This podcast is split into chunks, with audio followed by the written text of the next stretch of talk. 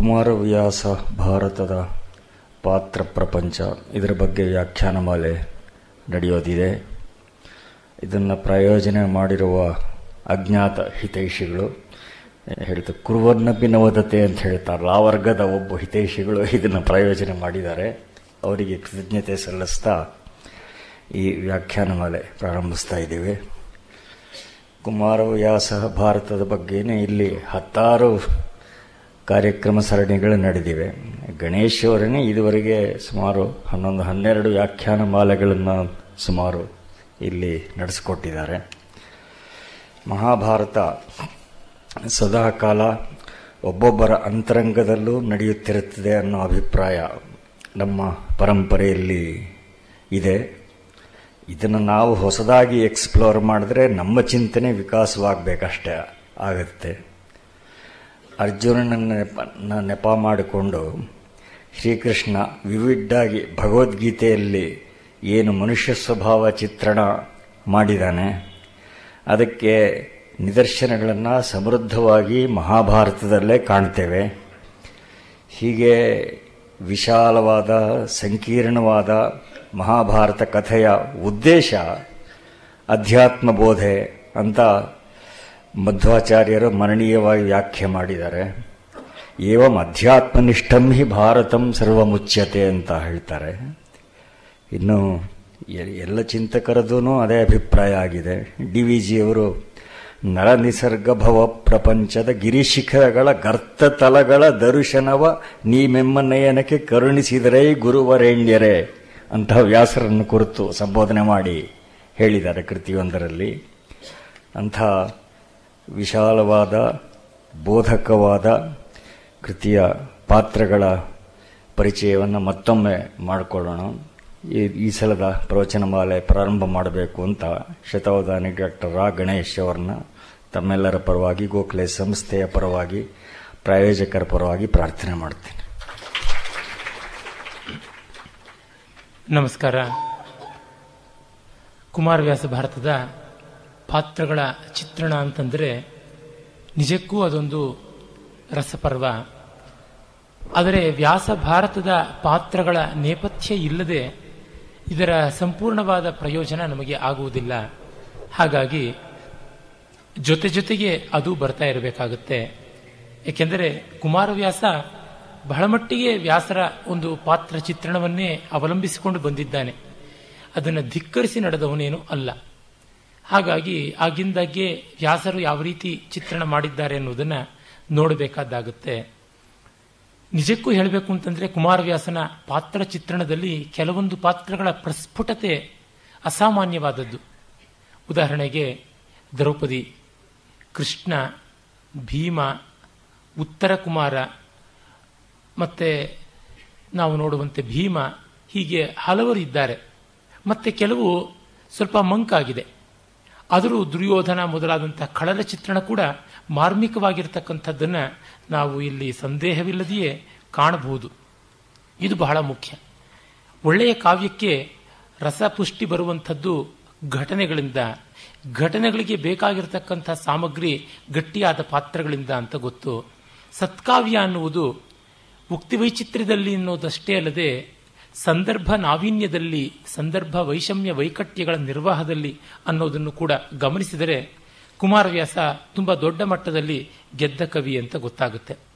ಆದರೂ ಕುಮಾರವ್ಯಾಸ ಭಾರತದಂತಹ ಕಾವ್ಯದ ಪಾತ್ರ ಚಿತ್ರಣವನ್ನೇ ಪ್ರತ್ಯೇಕವಾಗಿ ಅಧ್ಯಯನ ಮಾಡೋದ್ರೊಳಗೆ ಒಂದು ಮಟ್ಟದ ತೊಡಕಿದೆ. ಏನೆಂದರೆ ವ್ಯಾಸರ ಪಾತ್ರಗಳ ವಿವರಗಳು ಅಷ್ಟು ಪೂರ್ಣವಾಗಿ ಇಲ್ಲಿ ಬರೋಲ್ಲ. ಇಲ್ಲಿ ಬರತಕ್ಕಂಥದ್ದು ಕುಮಾರವ್ಯಾಸನ ಉಕ್ತಿ ವಿಲಾಸದ ವೈಭವ. ಆ ಉಕ್ತಿ ವಿಲಾಸದ ವೈಭವ ಇಲ್ಲದೆ ಬರಿಯ ಪಾತ್ರಗಳನ್ನು ನೋಡೋದು ತುಂಬ ಕಷ್ಟ. ಹಾಗೆ ನೋಡಿದರೆ ಪಾತ್ರಗಳಿಗೆ ತುಂಬ ಅನ್ಯಾಯ ಮಾಡದಂತೆ ಆಗುತ್ತೆ. ಹಾಗನ್ನೋಕ್ಕಿಂತ ಹೆಚ್ಚಾಗಿ ಕವಿಗೆ ತುಂಬ ದೊಡ್ಡ ಅನ್ಯಾಯ ಮಾಡದಂತೆ ಆಗುತ್ತೆ. ಅದೇ ವೇದವ್ಯಾಸರಲ್ಲಿ ಉಕ್ತಿ ವಿಲಾಸ ವೈಚಿತ್ರ್ಯಕ್ಕಿಂತ ಮುಖ್ಯವಾಗಿ ಮಾನವ ಸ್ವಭಾವ ದರ್ಶನ. ಈ ಮಾನವ ಸ್ವಭಾವ ದರ್ಶನ ಅನ್ನುವುದು ಇನ್ನೆಲ್ಲಿಯೂ ಈ ಮಟ್ಟದಲ್ಲಿ ಕಂಡುಬಂದಿಲ್ಲ. ಹಾಗಾಗಿ ಕುಮಾರವ್ಯಾಸನಲ್ಲಿ ಪಾತ್ರಗಳನ್ನು ನಿರೂಪಣೆ ಮಾಡುವುದು ಅಂತಂದರೆ ವ್ಯಾಸರಿಗೆ ಹೋಗಬೇಕಾಗುವುದು ಅನಿವಾರ್ಯ.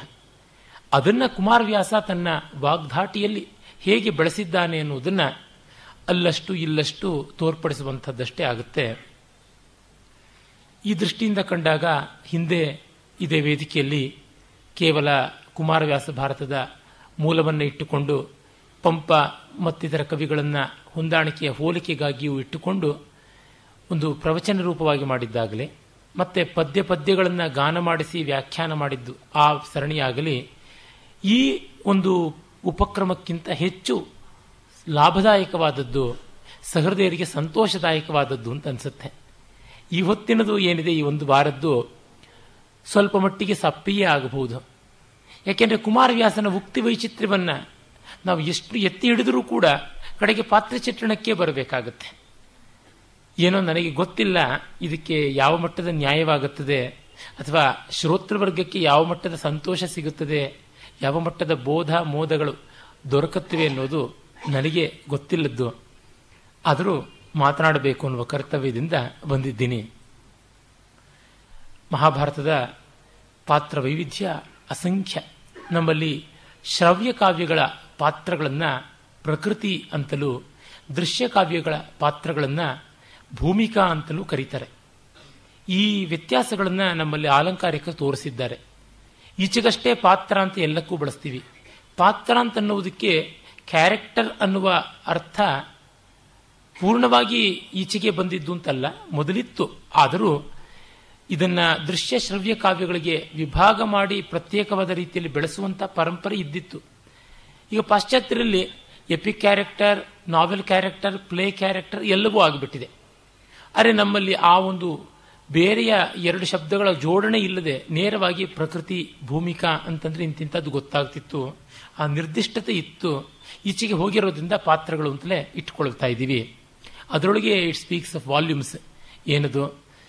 ನಮ್ಮ ಕವಿಗಳನ್ನು ನಾವು ಪಾಶ್ಚಾತ್ಯ ದೃಷ್ಟಿಕೋನದಿಂದ ಹೆಚ್ಚಾಗಿ ನೋಡ್ತಾ ಇದ್ದೀವಿ. ಪೌರಸ್ತ್ಯ ದೃಷ್ಟಿಕೋನದಿಂದ ಅಲ್ಲ.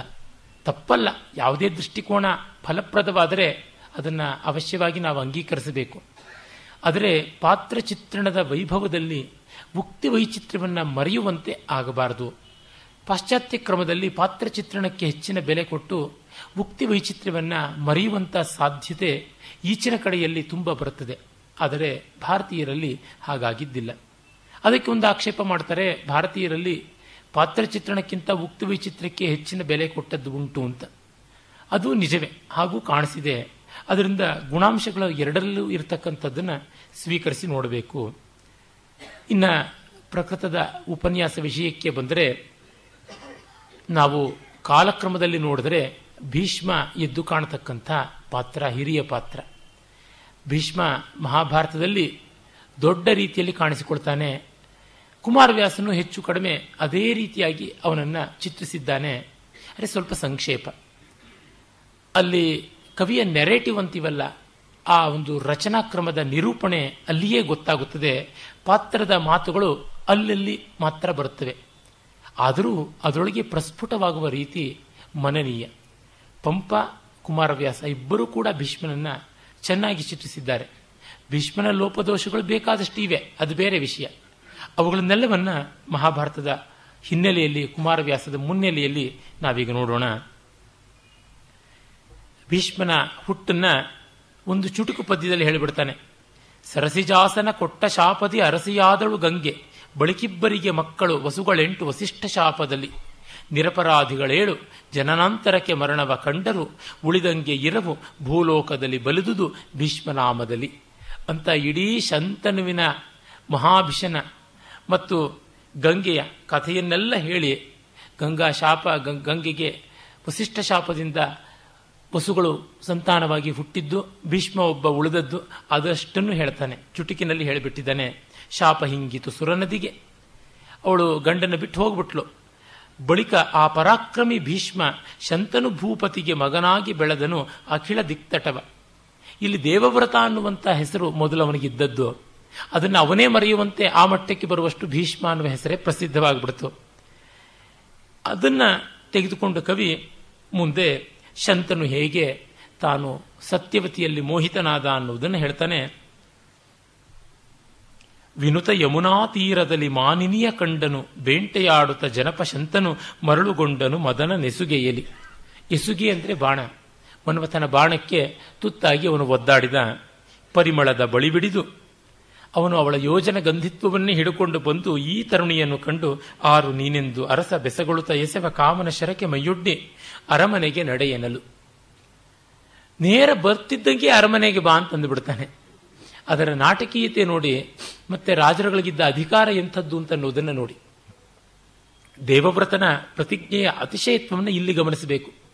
ಅವನು ಸತ್ಯವತಿಯನ್ನ, ಅವಳ ತಂದೆ ದಾಶರಾಜನ್ನ ಬಲವಂತವಾಗಿ ನೀವು ಬಾಯಿ ಮುಚ್ಚಿಕೊಂಡು ಕೂತ್ಕೊಳ್ಳಿ. ಎಲ್ಲರೂ ರಾಜನ ಸೊತ್ತು. ಇಲ್ಲಿ ನೆಲದ ಮೇಲೆ, ನೆಲ, ಆಕಾಶದ ಕೆಳಗೆ, ನೀರಿನೊಳಗೆ ಓಡಾಡುವಂಥವೆಲ್ಲ ಏನಿವೆ, ನಿಂತಂಥವು ಏನಿವೆ, ಅವೆಲ್ಲವೂ ರಾಜನ ಸೊತ್ತು. ಹಾಗಾಗಿ ನೀವು ಮರುಮಾತಾಡದೆ ಬರಬೇಕು ಅಂತ ದಬಾಯಿಸಬಹುದಾಗಿತ್ತು.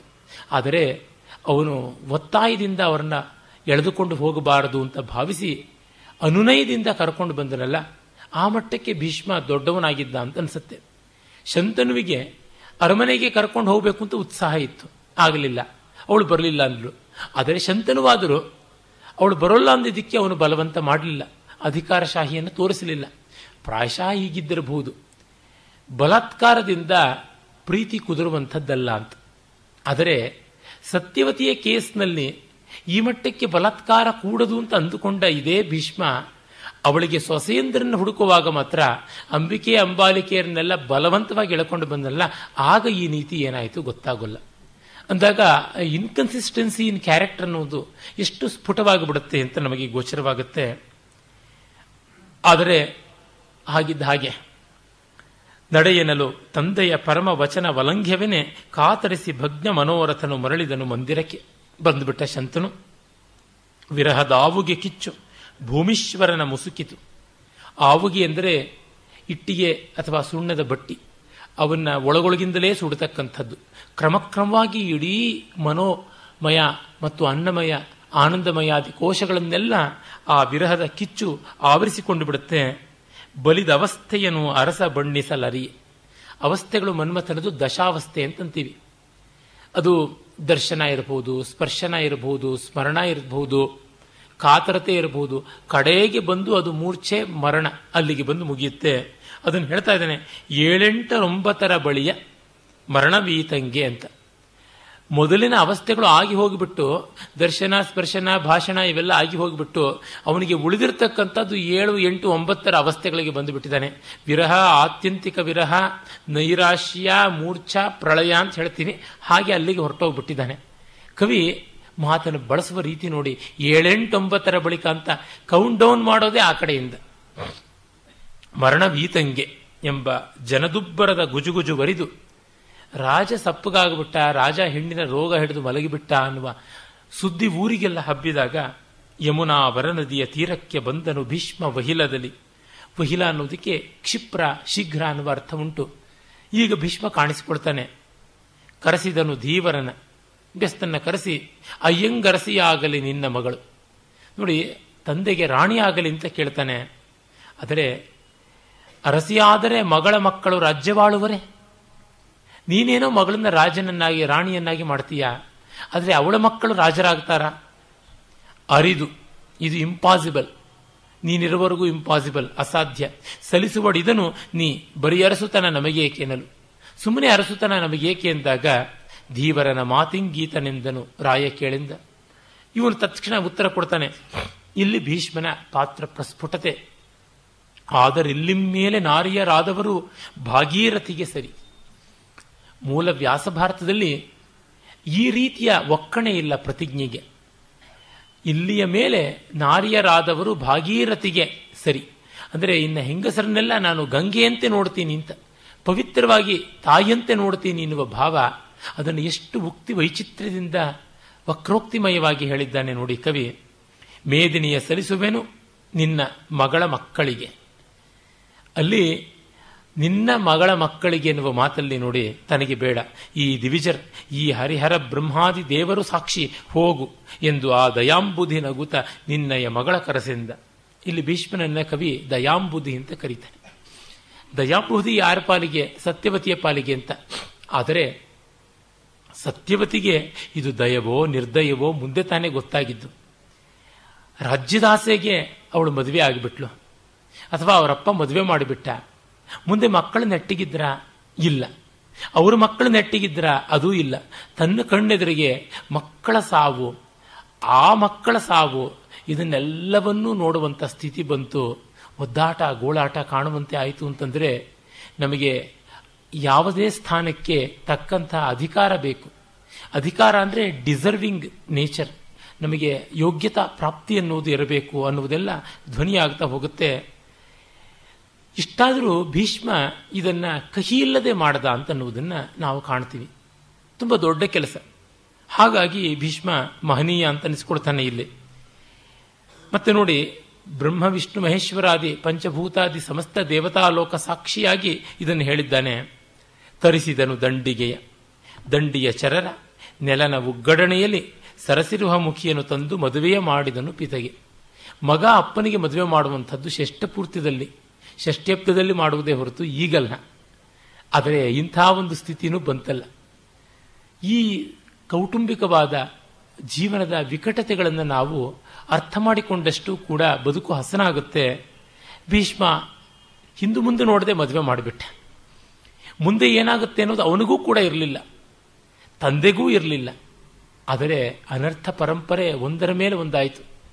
ಭೈರಪ್ಪನವರು ಅವರ ಪರ್ವದಲ್ಲಿ ಒಂದು ಕಡೆ ಭೀಷ್ಮನ ಬಾಯಲ್ಲಿ ಹೇಳಿಸ್ತಾರೆ, ತಾನೇ ನಿಯೋಗ ಮಾಡಿಸಬೇಕಿತ್ತು, ಸರಿಯಾಗಿರ್ತಿತ್ತು ಅಂತ.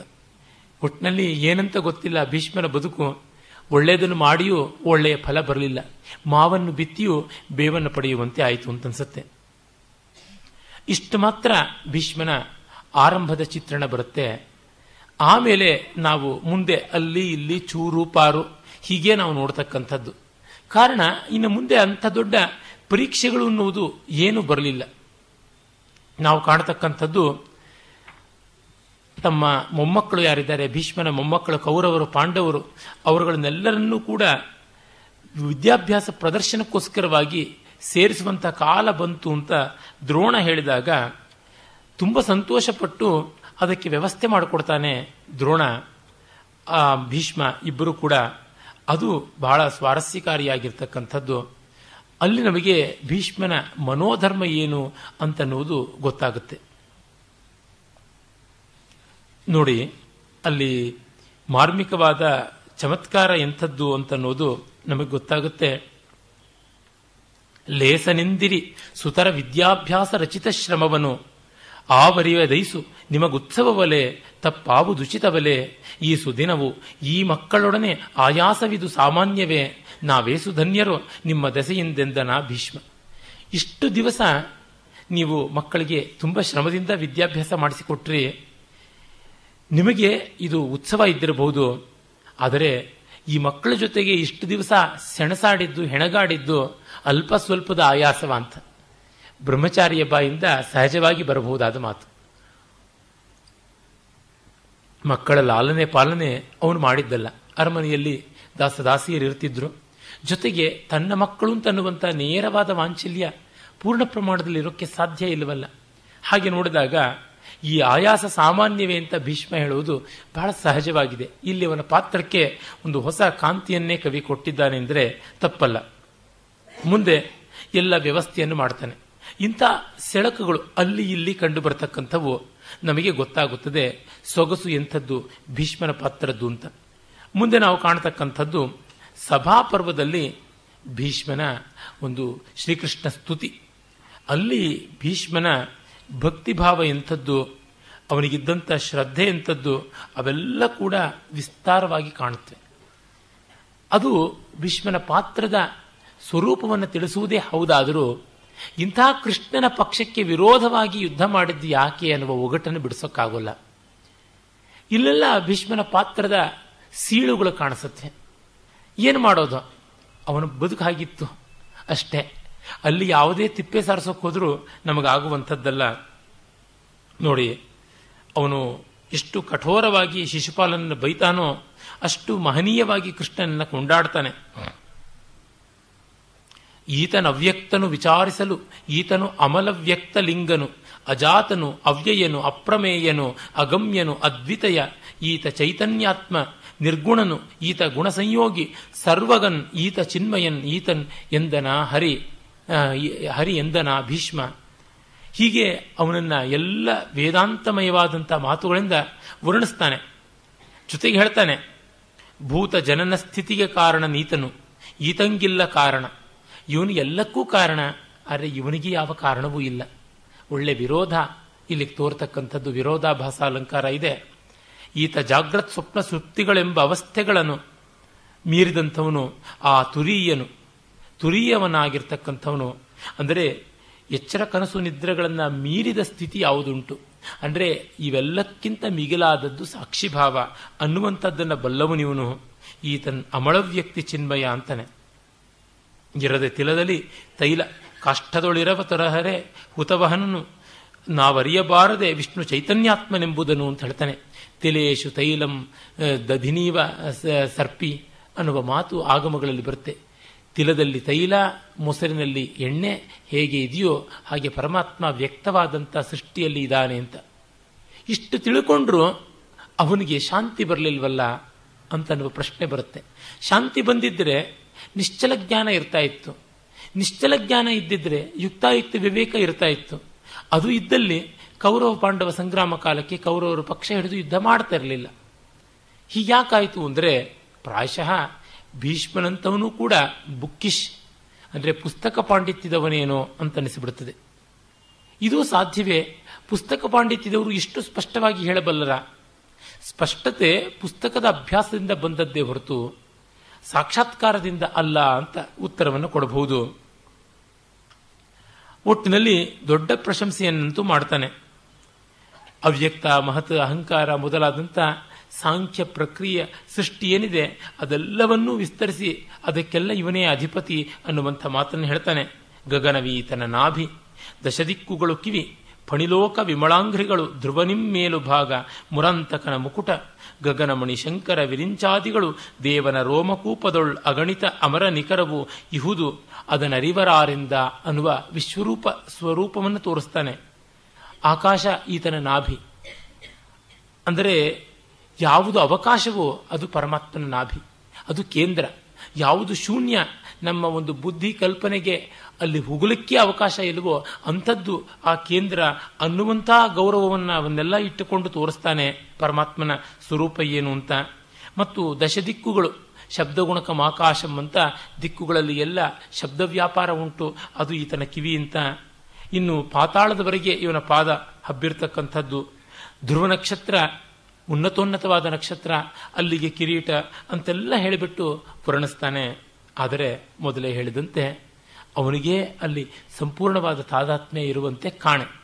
ಇದ್ದರೆ ದುರ್ಯೋಧನನಿಗೆ ಧಿಕ್ಕಾರ ಹಾಕೋದ್ರೊಳಗೆ ಸಂದೇಹವೇ ಇಲ್ಲ.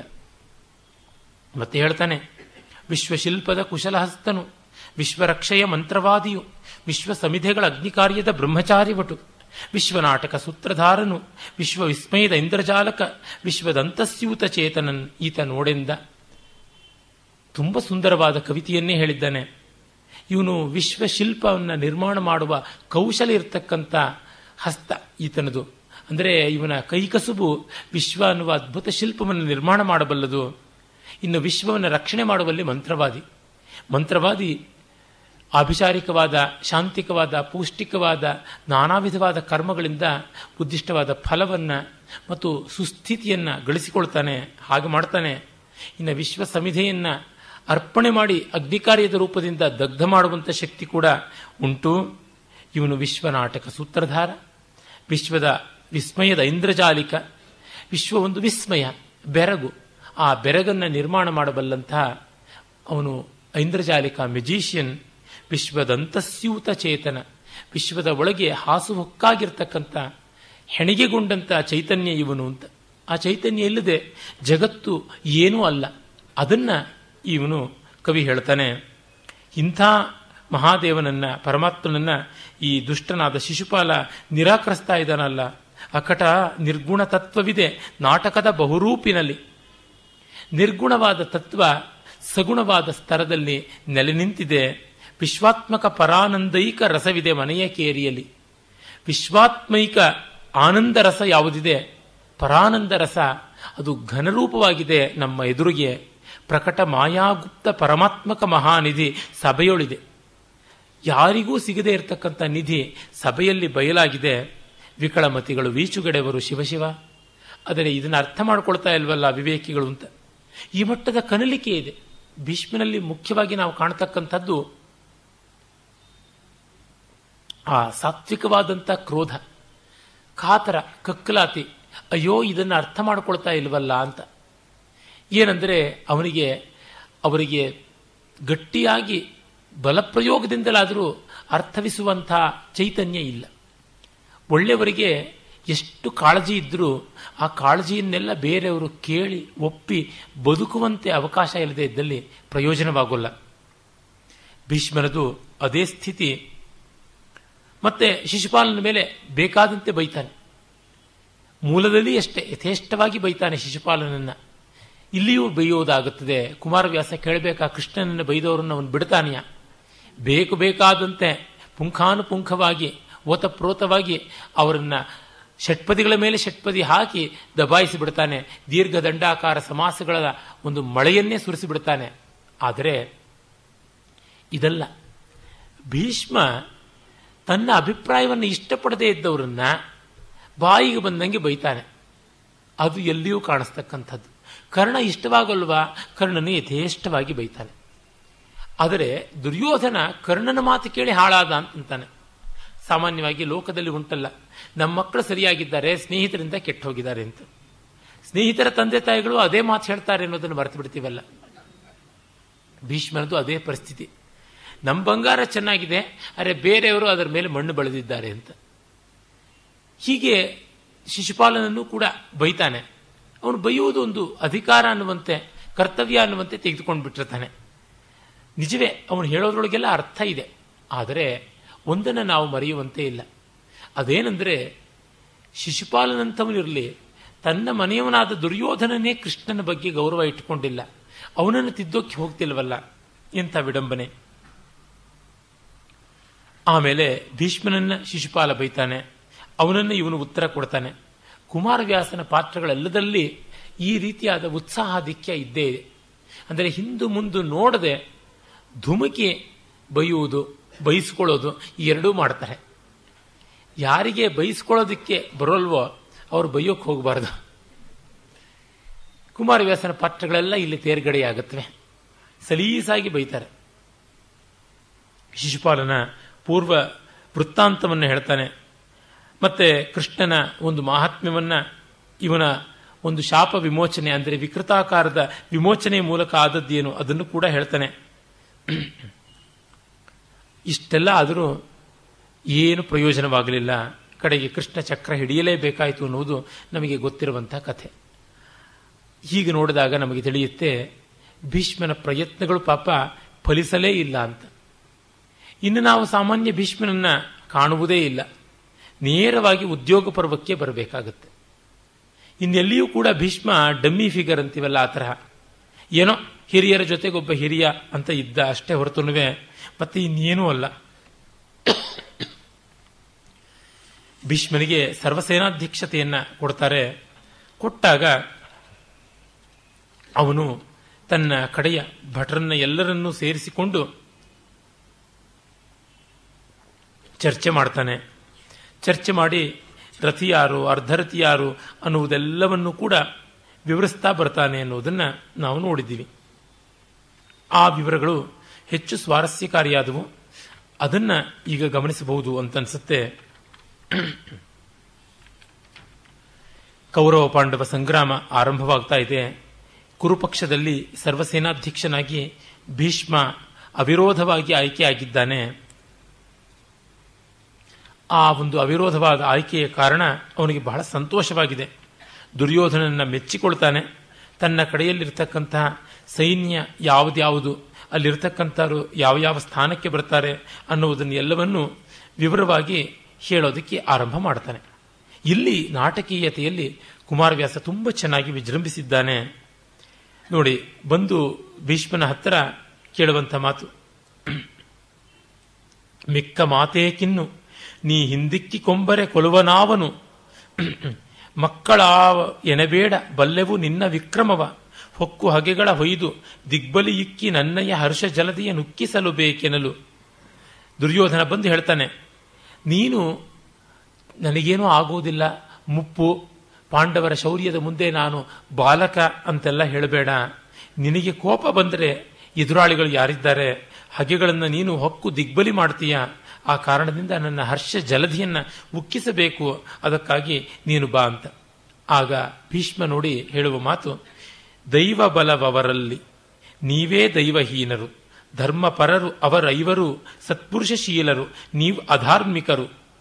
ಮುಯ್ವನಾವುದು, ಮುಯ್ವನಾನುವುದವರಿಗೆ ಭುವನವು ಬೈವು ದೈವಿ ನಿಮ್ಮಿನಿಬರನು ನಿಮ್ಮ ಗೈವಡಿಯ ಸಾಹಸಿಗಳು. ದುರ್ಬಲರು ನೀವೆಂದ.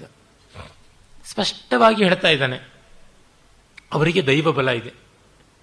ಮತ್ತು ಅವರಿಗೆ ಧರ್ಮ ಬಲ ಇದೆ. ಅವರಿಗೆ ಎಲ್ಲ ರೀತಿಯಾದಂಥ ಅನುಕೂಲತೆ ಇದೆ. ನಿಮಗಿಲ್ಲ. ಅಂದರೆ ಅನುಕೂಲತೆ ಅವರ ಒಳಗಿಂದ ಬಂದದ್ದು, ಹೊರಗಿಂದ ಬಂದದ್ದಲ್ಲ. ನೀವು ದೈವಹೀನರು. ನೀವು ಅಧಾರ್ಮಿಕರು. ಅವರು ಸತ್ಪುರುಷರು. ಜಗತ್ತು ಅದಕ್ಕಾಗಿ ಯುಕ್ತವಾಗಿಯೇ ಗೌರವ ಕೊಡ್ತಾ ಇದೆ. ನಿಮಗೆ ಯುಕ್ತವಾಗಿಯೇ ಅಗೌರವ ಕೊಡ್ತಾ ಇದೆ. ಅವರು ಐವಡಿಯ ಸಾಹಸಿಗಳು. ನಿಮಗಿಂತ ಐದು ಪಟ್ಟು ಬಲಿಷ್ಠರು. ನೀವು ದುರ್ಬಲರು ಅಂತ. ಹೀಗೆ ಅಂತ ನೇರವಾಗಿ ಹೇಳಿದ್ರೆ ಗತಿ ಏನು? ರಾತ್ರಿ ಬೇರೆ ಹೋಗಿದ್ದಾನೆ. ಹೋಗಿ ಭೀಷ್ಮನನ್ನ ಕೇಳ್ತಾ ಇದ್ದಾನೆ. ನೀವು ನಮಗೆ ಬಂದು ನಮ್ಮನ್ನ ಕಾಯಬೇಕು, ನಿಮ್ಮ ಕಾಯ ಬೇಕು. ನಿಮ್ಮ ದೇಹ ಯುದ್ಧಕ್ಕೆ ಬೇಕು ಅನ್ನುವಂಥದ್ದೆಲ್ಲ. ಆದರೆ ಅವನು ಈ ವಾಸ್ತವವನ್ನು ಕೊಟ್ಟೇ ಇದ್ದಾನೆ ಚಿತ್ರ. ಈ ವಾಸ್ತವದ ಚಿತ್ರ ಕೊಟ್ಟು ಕೂಡ ದುರ್ಯೋಧನ ಅರ್ಥ ಮಾಡಿಕೊಳ್ಳಲಿಲ್ಲ ಅಂದರೆ ಅವನು ಅವಿವೇಕಿಯಾದ ಅವನು ತಪ್ಪಿತಸ್ಥ ಆದ ಅವನು ಹಾಳಾದವನಾದ. ದುರ್ಯೋಧನ ಮಾತೆತ್ತಿದ್ರೆ ಬೈತಾನೆ, ಭೀಷ್ಮನನ್ನ, ನಿಮ್ಮಿಂದಾಗಿಯೇ ನಾನು ಹಾಳಾಗಿದ್ದು, ನೀವು ಈ ರೀತಿ ಪಾಂಡವ ಪಕ್ಷವನ್ನು ವಹಿಸ್ತೀರಾ ಅಂತ ಗೊತ್ತಿಲ್ಲ, ನೀವು ಸೇನಾಪತಿಗಳಾಗಿರೋದು ಯಾತಕ್ಕೆ, ಬಿಟ್ಟಾದರೂ ಬಿಟ್ಟುಬಿಡಿ ಅನ್ನೋ ಮಾತುಗಳನ್ನೆಲ್ಲ ಹೇಳುವುದು ಮೂಲದಲ್ಲಿ ಬರ್ತದೆ. ಇಲ್ಲಿ ರಿಯಲ್ ಪಿಕ್ಚರ್ ಅಂತೀವಲ್ಲ, ಅದನ್ನು ಕೊಟ್ಟೇ ಇದ್ದಾನೆ. ಆಗ ನೋಡಿ ದುರ್ಯೋಧನ ಕೇಳುವುದು ದಯವನತ್ತಲು ತಿದ್ದಿ ನಮ್ಮನು ಭಯ ಮಹಾಬ್ದಿಯೊಳದ್ದಿ ಸಮರದ ಜಯವನವರಿಗೆ ಮಾಡಿ ನಮ್ಮ ಅಭಿಮತವ ನೀಗಾಡಿ ನಯವ ನೀವೊಡ್ಡುವರೆ ನಿಮ್ಮನ್ನು ನೇಮಿಸುವರಾರುಂಟು ಭಾಗ್ಯೋದಯ ವಿಹೀನನ್ನು ತಾನೆನ್ನುತ್ತ ಕುರುರಾಯ ಬಿಸಿಸುಯಿದ ನೀವಿಲ್ಲದೆ ನಮಗೆ ಗತಿ ಏನು? ಅವರಿಗೆ ವಿಜಯವಾಗಿಬಿಟ್ರೆ ನಮ್ಮ ಅಸ್ತಿತ್ವಕ್ಕೆ ಸಂಚಕಾರ ಅಂತಲ್ಲ. ಆಗ ಇವನು ನೋಡಿ ಹೇಳುವುದು, ಉಚಿತವನು ನಾನರಿಯ ವಾರ್ಧಕ ರಚಿತ ನಿಜವನು ನುಡಿಯೇ, ನಿನಗವು ರುಚಿಸವೈ. ಅಯ್ಯ, ಉಚಿತವನ್ನ ನಾನು ಏನು ಹೇಳಬೇಕು ಅದನ್ನು ಹೇಳ್ತೀನಿ. ಆದರೆ ನಿನಗ್ಯಾವುದು ಉಚಿತವೋ ಅದು ಗೊತ್ತಿಲ್ಲ ನನಗೆ ಅಂತ. ಲೋಕದಲ್ಲಿ ಆಗುತ್ತದೆ. ನಾವು ಯಾವುದೋ ಒಂದು ಅಭಿಪ್ರಾಯ ಕೊಡ್ತೀವಿ. ಅದು ಮಿಕ್ಕವರಿಗೆ ರುಚಿಸೋಲ್ಲ. ಅವರಿಗೆ ರುಚಿಯಾಗುವ ಅಭಿಪ್ರಾಯವೇ ಕೊಡಬೇಕು ಅಂದರೆ ನಮ್ಮ ಕೈಯಲ್ಲಿ ಆಗೋಲ್ಲ. ಎಷ್ಟು ಬಾರಿ ಆಗ್ತಾ ಇರುತ್ತೆ ಈ ರೀತಿಯಾದದ್ದು. ಹೆಜ್ಜೆ ಹೆಜ್ಜೆಗೂ ಬರ್ತಾ ಇರ್ತವೆ ಯಾಕೆಂದರೆ ಲೋಕ ಯಾವತ್ತು ಪ್ರಿಯವಾದ ಮಾತುಗಳನ್ನು ಬಯಸುತ್ತೆ ಹೊರತು ಅಪ್ರಿಯವಾದ ಸತ್ಯವನ್ನು ಬಯಸೋಲ್ಲ. ಸುಲಭ ಪುರುಷಾರಾಜನ್ ಸತತಂ ಪ್ರಿಯವಾದಿನ ಅಪ್ರಿಯಸ್ಯ ಚ ಪಥ್ಯಸ್ಯ ವಕ್ತಾ ಶ್ರೋತಾ ಚ ದುರ್ಲಭವು ಅನ್ನುವುದು ಇದ್ದೇ ಇದೆ. ಸುಲಭವಾದ ರೀತಿಯಲ್ಲಿ ಎಲ್ಲರೂ ಸಿಗ್ತಾರೆ, ಹಿತವಾದ ಮಾತುಗಳು ಅಂತ ಇಂಪಾದ ಮಾತುಗಳನ್ನು ಆಡುವರು ಆದರೆ ಅಪ್ರಿಯವಾದ ಸತ್ಯವನ್ನು ಹೇಳುವವರಾಗಲಿ, ಕೇಳುವವರಾಗಲಿ ವಿರಳ ಅಂತ ರಾಮಾಯಣ ಮಹಾಭಾರತಗಳು ಎರಡರೂ, ಎರಡರಲ್ಲಿಯೂ ನಾವು ಕಾಣ್ತೀವಿ. ಮುಖ್ಯ ಪಾತ್ರಗಳಾದ ವಿಭೀಷಣ, ವಸಿಷ್ಠ, ವಿದುರರಂಥವರು, ವ್ಯಾಸರಂಥವರು ಸಾಕ್ಷಾತ್ ಕೃಷ್ಣನಂತವರು ಎಲ್ಲರೂ ಹೇಳ್ತಾರೆ. ಆದರೆ ದುರ್ಯೋಧನ ಕೂಡ ಅಪ್ರಿಯ ಸತ್ಯಕ್ಕೆ ಕಿವಿಗೊಡದೇ ಇದ್ದಂಥವನು. ಅವನಂತೂ ಹೇಳ್ತಾನೆ, ವಾರ್ಧಕ ರಚಿತ ನಿಜವನು ನುಡಿಯೇ. ಈ ಮುಪ್ಪಿನಿಂದ ಬಂದ ಅನುಭವದ ಕಾರಣ ಹೇಳ್ತಾ ಇದ್ದೀನಿ. ಮುಪ್ಪಿನ ಅಶಕ್ತಿಯ ಕಾರಣ ಹೇಳ್ತಾ ಇದ್ದೀನಿ ಅಂತಲೂ ಅರ್ಥ ಆಗುತ್ತೆ. ಮಾಣ್ ಅದಂತಿರಲಿ. ಈ ಕುಮಂತ್ರಿಗಳ ವಚನವನ್ನು ಅತಿಗಾಢದಲ್ಲಿ ನಟ್ಟುದು ಸಚಿವನಯವಿನ್ನೇಕೆ ಸೇನಾ ನಿಚಯಕ್ಕೆ ಎಮ್ಮನು ಮೊದಲಿಗನ ಮಾಡರಸ ಹೋಗೆಂದ. ನೀನು ದುರ್ಮಂತ್ರಗಳನ್ನು ಕೇಳ್ಕೊಂಡು ಬಿಟ್ಟಿದೀಯಾ? ಅವರಂತೆ ನೀನು ವರ್ತಿಸ್ತಾ ಇದೀಯಾ ಅಂತ. ಕೆಲವರು ಇರ್ತಾರೆ, ಅವರು ಹೇಳಿದ್ದೇ ಪಥ್ಯವಾಗುತ್ತೆ. ಮತ್ತಿನ್ಯಾರು ಹೇಳಿದ್ದು ಪಥ್ಯವಲ್ಲ. ರಾಜಕೀಯದಲ್ಲಿ ಕೂಡ ನಾವು ನೋಡ್ತೀವಿ, ಎಷ್ಟೋ ಜನ ಕೆಲವರು ಆತ್ಮೀಯರು ಅಂತ ಇದ್ದವರನ್ನೇ ಇಟ್ಕೊಳ್ತಾರೆ ಅವರಿಗೆ ನಿಜವಾಗ್ಲೂ ಅದರೊಳಗೆ ವ್ಯುತ್ಪತ್ತಿ ಇದೆಯಾ, ವ್ಯಾಸಂಗ ಇದೆಯಾ, ಚಿಂತನೆ ಇದೆಯಾ, ಏನೂ ನೋಡೋಲ್ಲ. ನಮಗವ್ರ ಆತ್ಮೀಯರನ್ನೋದು ಅಷ್ಟೇ ಬಂದುಬಿಡುತ್ತೆ, ಮತ್ತಿನ್ಯಾವುದೂ ಅಲ್ಲ. ಹಾಗಿರುವ ದುರ್ಮಂತ್ರಗಳಿದ್ದಾರೆ. ಅವ್ರ ಮಾತು ಹಾಗಿರಲಿ ನಿನಗಂತೂ ನಾನು ದಕ್ತೀನಪ್ಪ, ಹೋಗು ಅಂತಂದುಬಿಟ್ಟ. ಇಲ್ಲಿ ನೋಡಿ, ಇಷ್ಟು ಆಕ್ಷೇಪ ಮಾಡಿಯೂ ಭೀಷ್ಮ ಕೌರವನ ಪಕ್ಷಕ್ಕೆ ನಿಂತ. ನಾವು ನೋಡ್ತೀವಿ ದಿನನಿತ್ಯದಲ್ಲಿ, ನನಗೆ ನೀನು ಮಾಡೋ ಕೆಲಸ ಇಷ್ಟ ಇಲ್ಲ, ಆದರೂ ನಾನು ನಿನ್ನ ಜೊತೆಗೆ ಇರ್ತೀನಿ ಅಂತ. ಮನೆಯಲ್ಲಿ ಎಷ್ಟಾಗೋಲ್ಲ, ಕಚೇರಿಗಳಲ್ಲಿ ಎಷ್ಟಾಗೋಲ್ಲ. ಅದೊಂದು ರೀತಿ ಸಾಹಚರ್ಯದಿಂದ ಬಂದ ಅನಿವಾರ್ಯತೆ. Out of sight is out of mind ಅನ್ನುವ ಗಾದೆ ಇಲ್ಲಿ ಅಕ್ಷರಶಃ ಅನ್ವರ್ಥವಾಗಿದೆ. ಕಾರಣ, ಪಾಂಡವರು ದೂರ ಇರೋದ್ರಿಂದ ಭೀಷ್ಮ ಅವ್ರ ಜೊತೆ ಮೊದಲಿಂದಲೂ ಇಲ್ಲದ ಕಾರಣ, ಹಸ್ತಿನಾವತಿಯ ಬಗ್ಗೆ ಮೋಹ ಇದ್ದ ಕಾರಣ ದುರ್ಯೋಧನ ಜೊತೆಗೆ ಎದ್ದುಬಿಟ್ಟ. ನಿಜ ನೋಡಬೇಕು ಅಂತಂದರೆ, ದುರ್ಯೋಧನ ಏನೂ ಒಳ್ಳೆಯದನ್ನು ಮಾಡಿಲ್ಲ, ಈತನಿಗೆ ಯಾವುದೂ ಗೌರವ ಕೊಟ್ಟಿಲ್ಲ. ಆದರೆ ಹಸ್ತಿನಾವತಿ ಜೊತೆಯಲ್ಲಿದ್ದದ್ದು, ಅವನಿಗೆ ಯುದ್ಧ ಆಗೋಷ್ಟೊತ್ತಿಗೆ ಹತ್ತಿರ ಹತ್ರ ಐವತ್ತೆರಡು, ಐವತ್ಮೂರು ವರ್ಷ ದುರ್ಯೋಧನಿಗೆ. ಅಷ್ಟು ವರ್ಷದ ಸಾಹಚರ್ಯ ಇವೆಲ್ಲ ದೊಡ್ಡ ಕೆಲಸ ಮಾಡಿವೆ ಅಂತ ಅನ್ಸುತ್ತೆ. ಮತ್ತೆ ಭೀಷ್ಮನಿಗೆ ಪಟ್ಟಾಭಿಷೇಕ ಮಾಡಿದಾಗ ನೋಡಿ, ಎಷ್ಟು ವೈಭವದಲ್ಲಿ ಪಟ್ಟಾಭಿಷೇಕವಾಗುತ್ತದೆ. ಆರತಿಯ ನೆತ್ತಿದರು ತಂದು, ಉಪ್ಪಾರತಿಯ ಸೂಸಿದರು. ದೃಷ್ಟಿ ತೆಗೆಯೋದಕ್ಕೆ ಉಪ್ಪಾರತಿ ನೀವಾಳಿಸೋದು. ನೃಪ ಪರಿವಾರವೆಲ್ಲವೂ ಬಂದು ಕಂಡುದು ಕಾಣಿಕೆಯ ನೀಡಿ, ವಾರವೆಲ್ಲವೂ ಬಂದು ಕಂಡುದು ಕಾಣಿಕೆ ವಾರವೆಲ್ಲ ನೃಪ ಪರಿವಾರವೆಲ್ಲವೂ ಬಂದು ಕಂಡುದು ಕಾಣಿಕೆಯ ನೀಡಿ. ಕೌರವೇಂದ್ರನ ಮೋಹರದ ಗುರುಭಾರ ಭೀಷ್ಮಂಗಾಯಿತು. ಅವನಿಗೆ ಬಿದ್ದದ್ದು ಭಾರ ಅಷ್ಟೆ. ಇದ್ಯಾವುದು ಸನ್ಮಾನ ದೊಡ್ಡದಲ್ಲ. ಸಮರದ ವೀರ ಪಟ್ಟವನಾಂತನು ಆಚಾರ್ಯಾದಿಗಳು ನಲಿಯೆ. ಎಲ್ಲರಿಗೂ ಸಂತೋಷ, ದೊಡ್ಡವನಾದ ಅಂತ. ಆಗ ಕರ್ಣ ಕೋಪ ಮಾಡಿಕೊಳ್ತಾನೆ.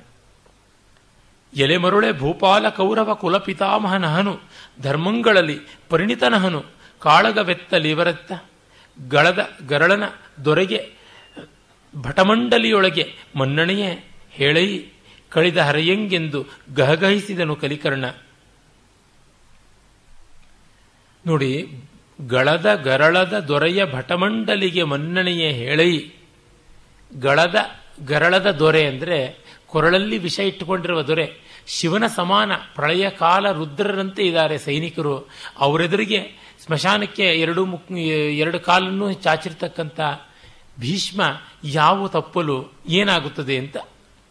ಇಲ್ಲಿ ಮೂಲದಲ್ಲಿದ್ದಂತಹ ಭೀಷ್ಮ ಎಲ್ಲರಿಗೂ ಇವನು ಮಹಾರಥಿ, ಇವನು ಅತಿರಥಿ, ಇವನು ರಥಿ, ಇವನು ಅರ್ಧರಥಿ ಅಂತ ವಿಂಗಡಣೆ ಕೊಟ್ಟದ್ದು ಅನ್ನೋದನ್ನು ಮರೆತು ಬಿಡ್ತಾನೆ. ಅಲ್ಲಿ ಒಂದು ಕಾರಣ ಇತ್ತು ಕರ್ಣನಿಗೆ. ಕರ್ಣನನ್ನ ಅಧರ್ಥ ಅಂತ ಕರೆದದ್ದು ತುಂಬಾ ದೊಡ್ಡ ಕೋಪಕ್ಕೆ ಕಾರಣವಾಯಿತು. ಆದರೆ ಭೀಷ್ಮ ಇಲ್ಲಿ ಅದೇನೂ ಹೇಳಿಲ್ಲ. ನೇರ ನೇರ ಕರ್ಣ ಕೋಲಾಹಲ ಮಾಡ್ತಾನೆ. ಅಂದ್ರೆ ಇಲ್ಲಿ ಕರ್ಣ ಪಾತ್ರಕ್ಕೆ ಸ್ವಲ್ಪ ಏಟು ಬಿದ್ದಿದೆ. ಭೀಷ್ಮ ಪಾತ್ರದ ಮರ್ಯಾದೆ ಕಾಪಾಡಲ್ಪಟ್ಟಿದೆ. ನಿಜವೇ, ಕಾರಣವಿಲ್ಲದೆಯೇ ಜಗಳ ಆಡೋದು ದುಷ್ಟರ ಲಕ್ಷಣ. ಕರ್ಣ ಕೂಡ ಆ ರೀತಿಯ ಮಾಡ್ತಾ ಇದ್ದಾನೆ.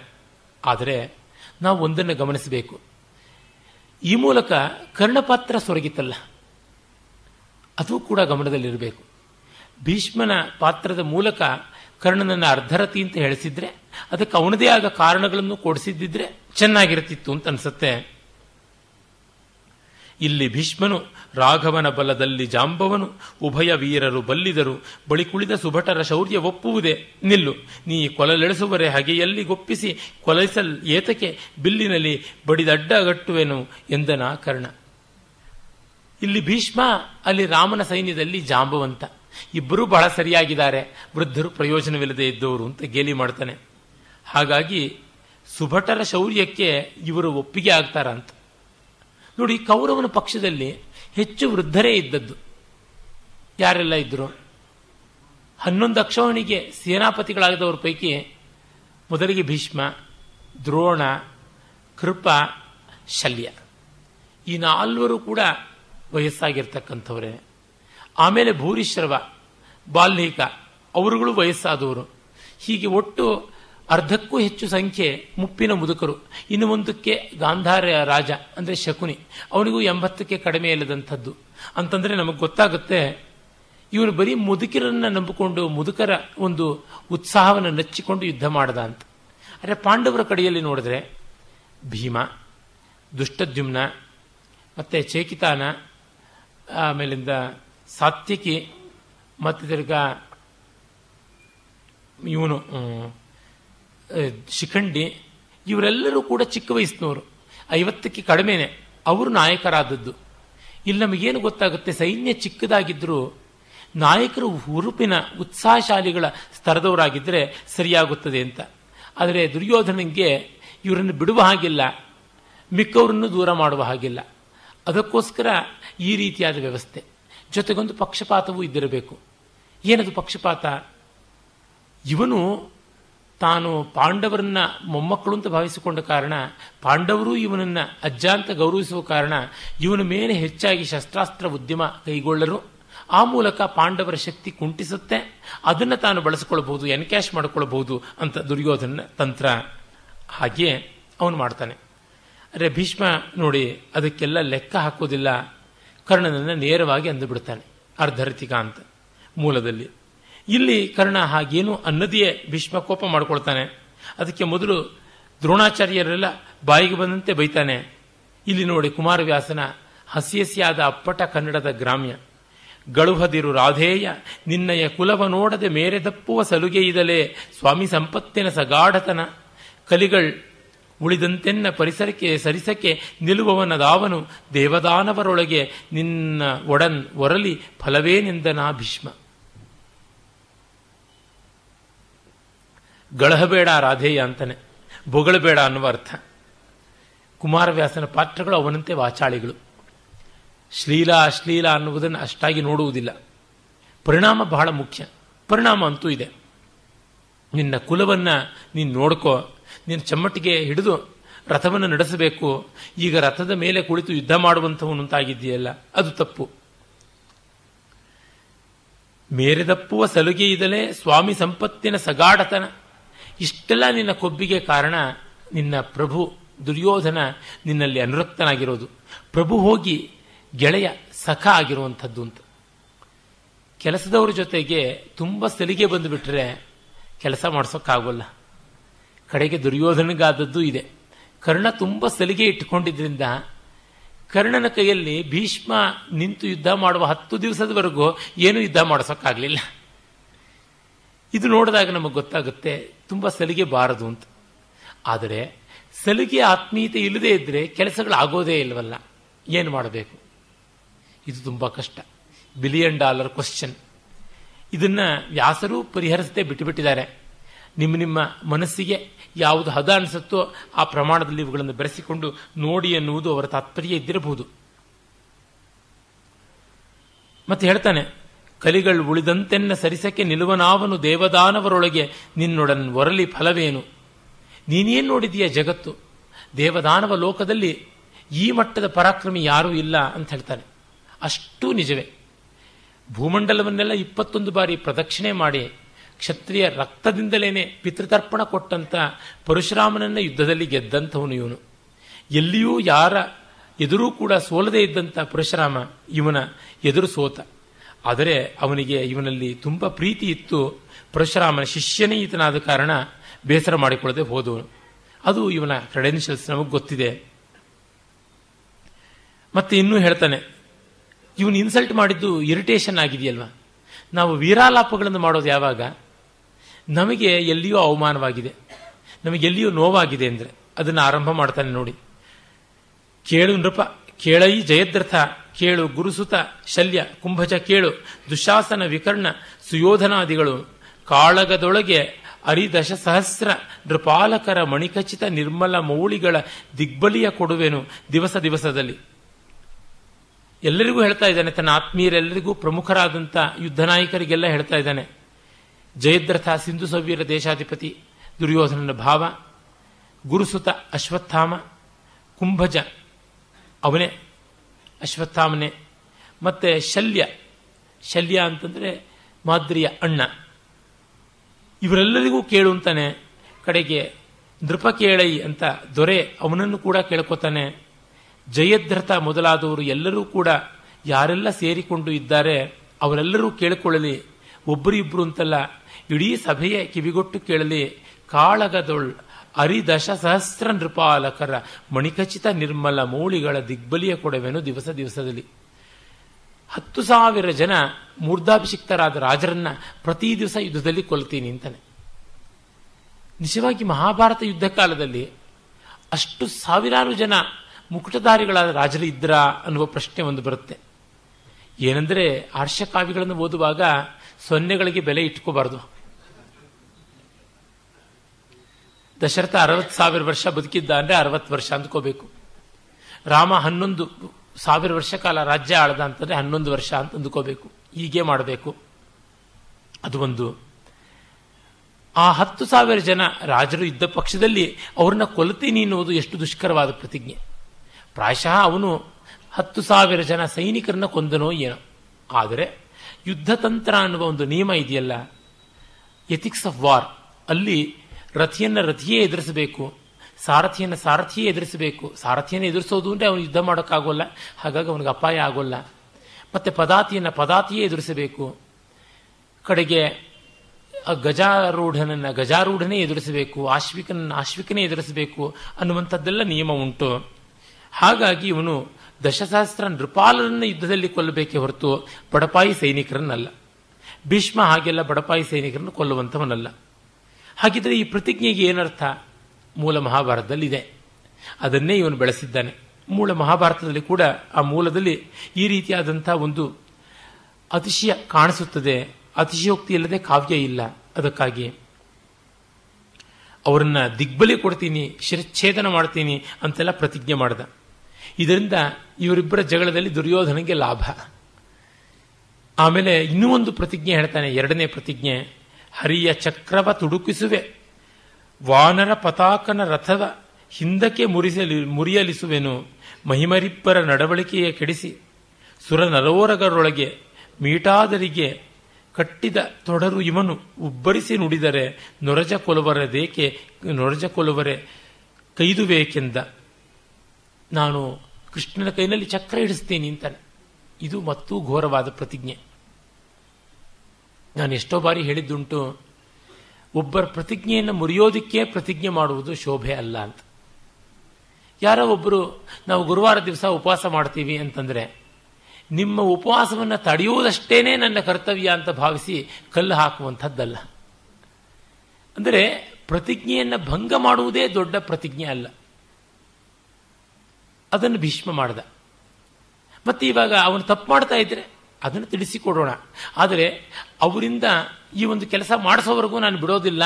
ಅಥವಾ ಅವರಿಂದ ಈ ಕೆಲಸ ಮಾಡಿಸ್ದಂತೆ ಮಾಡ್ತೀನಿ ಅಂತೆಲ್ಲ ಅನ್ನುವಂಥದ್ದು ಯುಕ್ತವಲ್ಲ. ಯಾಕೆ? ಕೃಷ್ಣ ಮೊದಲೇ ಹೇಳಿದ್ದಾನೆ, ಆಯುಧ ಹಿಡಿಯೋಲ್ಲ ಅಂತ. ಆಯುಧ ಹಿಡಿಯೋಲ್ಲ ಅಂತ ಅವನ ಕೈನಲ್ಲಿ ಆಯುಧ ಹಿಡಿಸೋದು ತಪ್ಪು.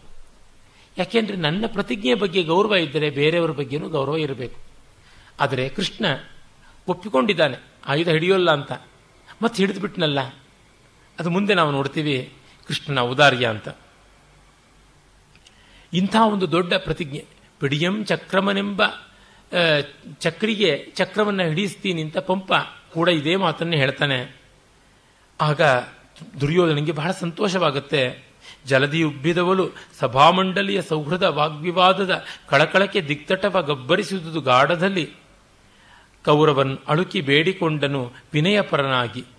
ಹೀಗಾಗಿ ಸಂತೋಷದಿಂದ ಭೀಷ್ಮನಿಗೆ ಸೇನಾಧ್ಯಕ್ಷತೆಯನ್ನು ಕೊಟ್ಟು ಕರ್ಣನಿಗೆ ಅವನು ಮಾಡಿದ ಧಿಕ್ಕಾರ, ಅದಕ್ಕಾಗಿ ಕರ್ಣ ದೂರ ಹೋಗಿದ್ದು ಅದನ್ನು ಮರೆತು ದುರ್ಯೋಧನ ಇವನ ಮಹಾಪ್ರತಿಜ್ಞೆಯಿಂದ ಸಂತೋಷಪಟ್ಟು ಅವನ ಅಭ್ಯಂತರ ಗೃಹದಲ್ಲಿ ಬೇಕಾದಂಥ ವ್ಯವಸ್ಥೆ ಮಾಡೋದಕ್ಕೆ ಅಂತ ಹೊರಡ್ತಾನೆ ಹೀಗೆ ಭೀಷ್ಮ ಲೋಕೋತ್ತರವಾದಂಥ ಪರಾಕ್ರಮವನ್ನು ಮೆರೆಯೋದಕ್ಕೆ ಭೂಮಿಗೆ ಸಿದ್ಧವಾಗುತ್ತದೆ.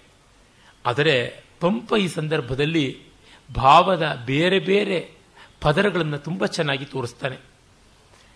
ಕರ್ಣ ದಬಾಯಿಸಿದ್ದಕ್ಕೆ ಇವನು ಬೈದು ಬಿಡ್ತಾನೆ, ಗಳಹದಿರು ರಾಧೇಯ ಅಂತ. ಅಲ್ಲಿ ನಯವಾಗಿ ಹೇಳ್ತಾನೆ, ಕಲಿತನ ದುರ್ಕು ಜವ್ವನದ ಸೊರ್ಕು ನಿಜೇಶನ ನಚ್ಚು ಅಂತ. ನಿನಗೆ ಕಲಿತನದ ಪರಾಕ್ರಮದ ಸೊಕ್ಕು ಇದೆಯಪ್ಪ. ಯೌವನದ ಹೆಮ್ ಹೆಮ್ಮೆ, ಹಮ್ಮು, ಬಿಮ್ಮು ಇದೆ. ನಿನ್ನ ಸ್ವಾಮಿ ನಿನಗೆ ಅತ್ಯಂತ ಆತ್ಮೀಯನಾದಂಥವನು. ನೀನವನ ಬಲಗೈ ಬಂಟ ಏಕದೇಹ ನ್ಯಾಯದವರು ಅನ್ನುವುದು ಕೂಡ ಗೊತ್ತಿದೆ. ಇದೆಲ್ಲ ನಿನಗೆ ಇದ್ದಂತೆ ನನಗೂ ಇದ್ದಿದ್ರೆ ನಾನು ಹೆಚ್ಚಿನ ಶೌರ್ಯ ತೋರಿಸ್ತಾ ಇದ್ದೆ. ಆದರೆ ಆಗಲಿರ್ತಕ್ಕಂಥದ್ದು ಮಹಾಭಾರತ ಯುದ್ಧ. ಮತ್ತೆ ಹೋರಾಡುವವನು ಅರ್ಜುನ, ಪಾಂಡವ ಸೇನೆ. ಅದರಿಂದ ನೀನು ಏನು ಮಾಡಬಲ್ಲೆ? ನಿನಗೂ ಸರದಿ ಬರುತ್ತೆ. ಸೂಳ್ ಒಡೆಯಲಪ್ಪುದು ಕಾಣ ಮಹಾಜಿರಂಗದೋಳು. ನೀನೂ ಕೂಡ ಯುದ್ಧ ಮಾಡ್ತೀಯ. ಅಂದರೆ ನಾನೂ ಹೋಗೋನೆ, ನೀನು ಹೋಗೋನೆ. ನೀನು ಗೆಲ್ತೀಯ ಅಂತಲ್ಲ, ನಿನಗೂ ಸರದಿ ಬರುತ್ತೆ ಅಂತ ಹೇಳ್ದ.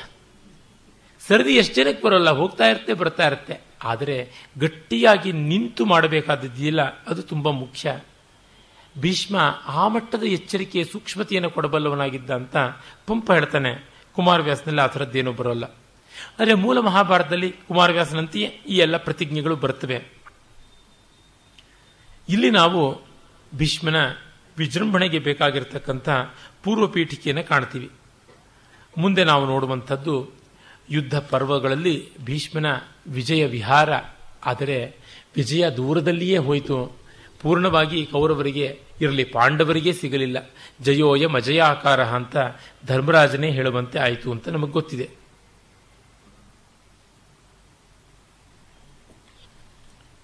ಭೀಷ್ಮ ಭಯಂಕರವಾಗಿ ಯುದ್ಧ ಮಾಡುವುದನ್ನು ಕವಿ ಅನೇಕ ರೀತಿಗಳಲ್ಲಿ ವರ್ಣಿಸಿದ್ದಾನೆ. ತುಂಬ ಚೆನ್ನಾಗಿದೆ.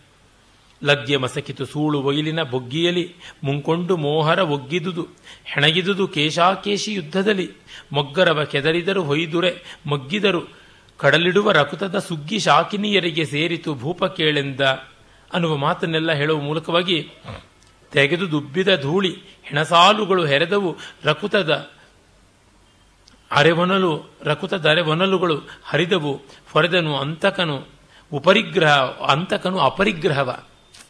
ಕವಿಯ ಸ್ವಾರಸ್ಯ ನೋಡಿ ಕ ರಕ್ತದ ಪ್ರವಾಹ ಹರಿದು ಬಿಡುತ್ತೆ, ಶಾಕಿನಿ ಡಾಕಿನಿಯರಿಗೆ ಉತ್ಸಾಹವಾಗುತ್ತದೆ. ಕುಂತಾ ಕುಂತಿ ಕೇಶಾಕೇಶಿ ಖಡ್ಗಾ ಖಡ್ಗಿ, ಕಚಾಕಚಿ, ದಂಡಾದಂಡಿ, ಬಾಹಾಬಾಹಿ ಅಂತ ಅನೇಕ ವಿಧವಾದ ಯುದ್ಧಗಳು ಆಗುತ್ತವೆ.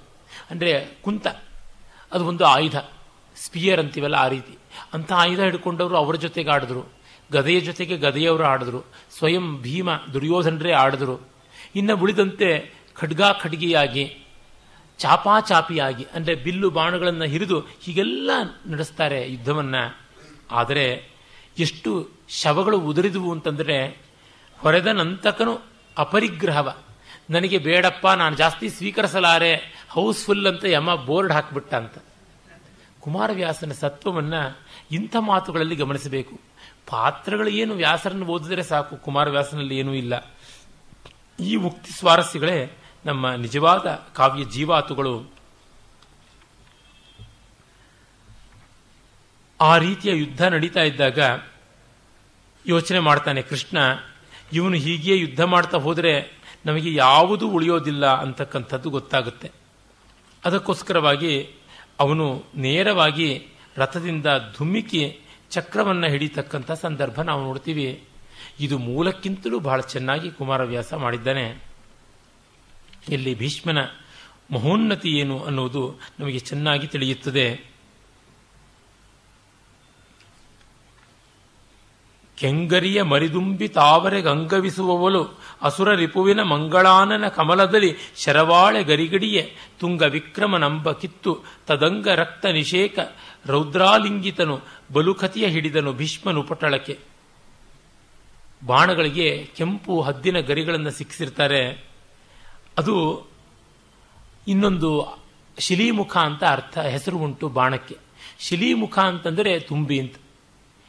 ಎಳೆ ದುಂಬಿಗಳಿಗೆ ಕೆಂಪು ಬಣ್ಣದ ಗರಿಗಳಿರುತ್ತವೆ, ಅಂದರೆ ಕಂದುಗಪ್ಪು ಬಣ್ಣದ ಗರಿಗಳು ಅಥವಾ ಕಂದುಗೆಂಪು ಬಣ್ಣದ ಗರಿಗಳು ಅಂತ ಲೋಕರೂಢಿಯಿಂದ ಪರಿಶೀಲನೆ ಮಾಡಿದ್ರೆ ನಮಗೆ ಗೊತ್ತಾಗುತ್ತೆ. ಆ ಮರಿದುಂಬಿಗಳು ತಾವರಿಗೆ ಹೋಗಿ ಮುತ್ತಿಕೊಳ್ಳುವ ಹಾಗೆ ಈ ಬಾಣಗಳು, ಶಿಲೀಮುಖಗಳು ಕೃಷ್ಣನ ಮುಖಕ್ಕೆ ಹೋಗಿ ನಟ್ಟುಕೊಳ್ಳುತ್ತವೆ. ಹತ್ತು ಶರದಲ್ಲಿ ಕೃಷ್ಣರಾಯನ ಮತ್ತೆ ಮಸುಗಿದ ಬಹಳ ಭರ್ಗವದತ್ತ ಬಾಣವ ತೊಡಚಿ ದೇವನ ನೊಸಲ ಕೀಲಿಸಿದ. ಅವನು ರಕ್ತಧಾರೆ ಅಭಿಷೇಕವಾಗ್ತಾ ಇದೆ. ಆಗ ಕೆಂಪು ಕಾರಿದ ವಾಲಿಗಳು ಮೈ ಕಂಪಿಸಿದುದು ಅಡಿಗಡಿಗೆ ರೋಷದ ಬಿಂಪಿನಳು ತಗ್ಗಿದನು ಗಂಟಿಕ್ಕಿದನು ಹುಬ್ಬುಗಳ ಸೊಂಪುಗೆಟ್ಟುದು ಸಿರಿವದನ ಮನದಿಂಪು ಬೀಯಿತು ಭಕ್ತ ಮೋಹದ ಲಂಪು ಮಸಗಿದುದು. ಬಿಸುಟು ಕಳೆದನು. ಹಯ, ಹಯದ ವಾಗೆಗಳ, ಅಂದರೆ ಅವನ ಕಣ್ಣು ಕೆಂಪಗಾಗಿ ಕೃಷ್ಣನ ಕಣ್ಣು ಮೈ ರೋಷದಿಂದ ಕಂಪಿಸಿ ಹುಬ್ಬುಗಳನ್ನು ಗಂಟಿಕ್ಕಿ ಮುಖದ ಶೋಭೆಯನ್ನ ದೂಡಿ ಅವನು ಭಕ್ತ ಅನ್ನುವಂಥ ಮೋಹವನ್ನ ಮರೆತು ರಥದ ಕಡಿವಾಣವನ್ನ ಪಕ್ಕಕ್ಕೆ ಎಸೆದು ಧುಮ್ಮಿಕ್ತಾನೆ ರಥದಿಂದ ಅನ್ನುವ ಒಳ್ಳೆಯ ಪೆನ್ ಪಿಕ್ಚರ್ನ ಕೊಟ್ಟಿದ್ದಾನೆ ಕವಿ.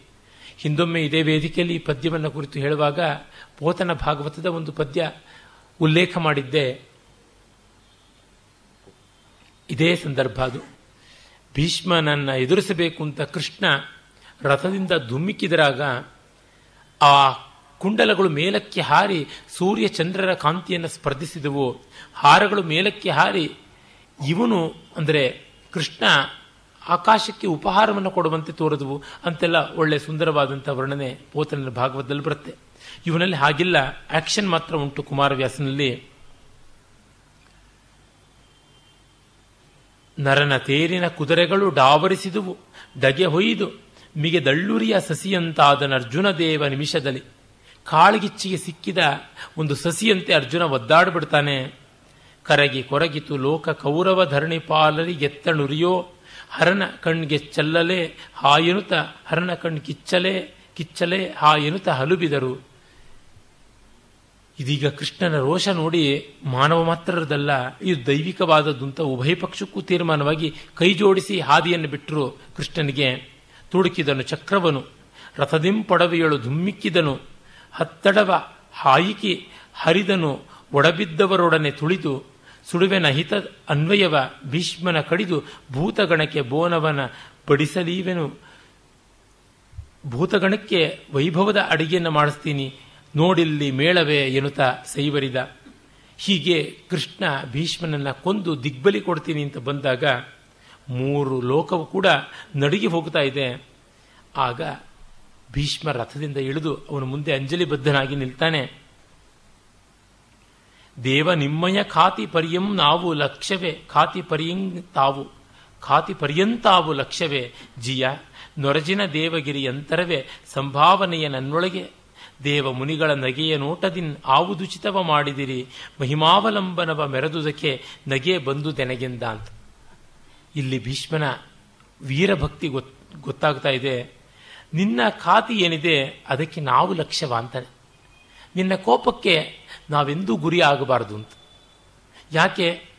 ದುರ್ಯೋಧನಾದಿಗಳು ಮೊದಲೇ ಹೆದ್ದಾರಿ ಮಾಡಿಕೊಂಡಿದ್ದಾರೆ, ನಾವಲ್ಲ. ನಮ್ಮದು ಬೇರೆ ದಾರಿ. ಮತ್ತೆ ಇನ್ನೊಂದು ಏನಂತಂದ್ರೆ ಇದನ್ನು ನೋಡಿ ದೇವಮುನಿಗಳು ನಗೆಯ ನೋಡಿದಳೆ. ದೇವಮುನಿಗಳೆಲ್ಲ ನೀನು ಮಾಡ್ತಾ ಇರತಕ್ಕಂಥ ಚೇಷ್ಟೆ ನೋಡಿ ನಗುತ್ತಾರೆ. ಇದೆಂಥದ್ದು? ಭೀಷ್ಮನ ಪ್ರಾಣವನ್ನು ಅವನೇ ಹಿಡ್ಕೊಂಡಿದ್ದಾನೆ. ಕಾರಣ ನಮಗೆ ಗೊತ್ತು. ಆತ ಇಚ್ಛಾಮರಣಿ. ಅವನಿಚ್ಛೆ ಇರುವುದು ದಿವ್ಯವಾದ ಕಾಲದಲ್ಲಿ ಸಾಯಬೇಕು. ಆ ದಿವ್ಯವಾದ ಕಾಲ ಭಗವತ್ ಸಾನ್ನಿಧ್ಯದಲ್ಲಿಯೇ ಬರುವಂಥದ್ದು. ಹೀಗಾಗಿ ಅವನ ಸಾವು ಎಂಥದ್ದು ಅನ್ನೋದು ಇವನಿಗೆ ಗೊತ್ತಿದೆ. ಹಾಗಿದ್ದರೂ ಕೂಡ ಇವನು ಕೃಷ್ಣ ವಿಜೃಂಭಿಸ್ತಾನಲ್ಲ ಅಂತ ಲೋಕ ನಗುತ್ತೆ ಅನ್ನುವ ಮಾತಿಲ್ಲಿ ಉಂಟು. ಮಹಿಮಾವಲಂಬನವ ಮರೆದುದಕ್ಕೆ ನಗೆ. ನೀನು ನಿನ್ನ ಮಹಿಮಾಲವ, ಮಹಿಮೆಯನ್ನು ಪ್ರದರ್ಶನ ಮಾಡಬೇಕು. ಒಂದು ಸಂಕಲ್ಪದಿಂದಲೇ ಸಾಕು. ಕೋಟಿ ಬ್ರಹ್ಮರು ಉದಿಸ್ತಾರೆ. ಲಕ್ಷ ಕೋಟಿ ಜೀವರಾಶಿಗಳು ನಿಮಿಷ ಮಾತ್ರ ಅಲ್ಲ, ತುಟಿ ಮಾತ್ರ, ಲವ ಮಾತ್ರ ಕಾಷ್ಟ ಮಾತ್ರದಲ್ಲಿ ಕರಗಿ ಹೋಗ್ತಾರೆ. ಹಾಗಿರುವಾಗ ನೀನು ಕೋಪ ಮಾಡಿಕೊಳ್ಳೋದೆ. ಅಲಸಿಕಿಯೊಳ ಐನೂರು ಸಾಸಿರ ನಳಿನ ಭವರು ಎಡೆಗೆಡೆವರೆಂಬ ಗಳಿಕೆ ಎತ್ತಲು, ಹುಲು ಮನುಜ ನಾನೆತ್ತಲ್, ಇದಿರಾಗಿ ಮುಳಿದು ಹರಿತಂದ ಹರಿತಹುದೆತ್ತಲು. ಇದು ನಿನ್ನ ಅಳತೆಗೈಯುವುದಲ್ಲ ಲಜ್ಜೆಗೆ ನೆಲೆಯ ಮಾಡಿದೆ, ಹೂಡಿದೈ ದುರ್ಯಶವ ನೆನೆಗೆಂದ. ನೀನು ಒಮ್ಮೆ ನಿದ್ರೆ ಮಾಡಿದರೆ ನೂರಾರು ಬ್ರಹ್ಮರ ಕಲ್ಪಗಳು ಮುಗಿದೋಗ್ಬಿಡುತ್ತೆ.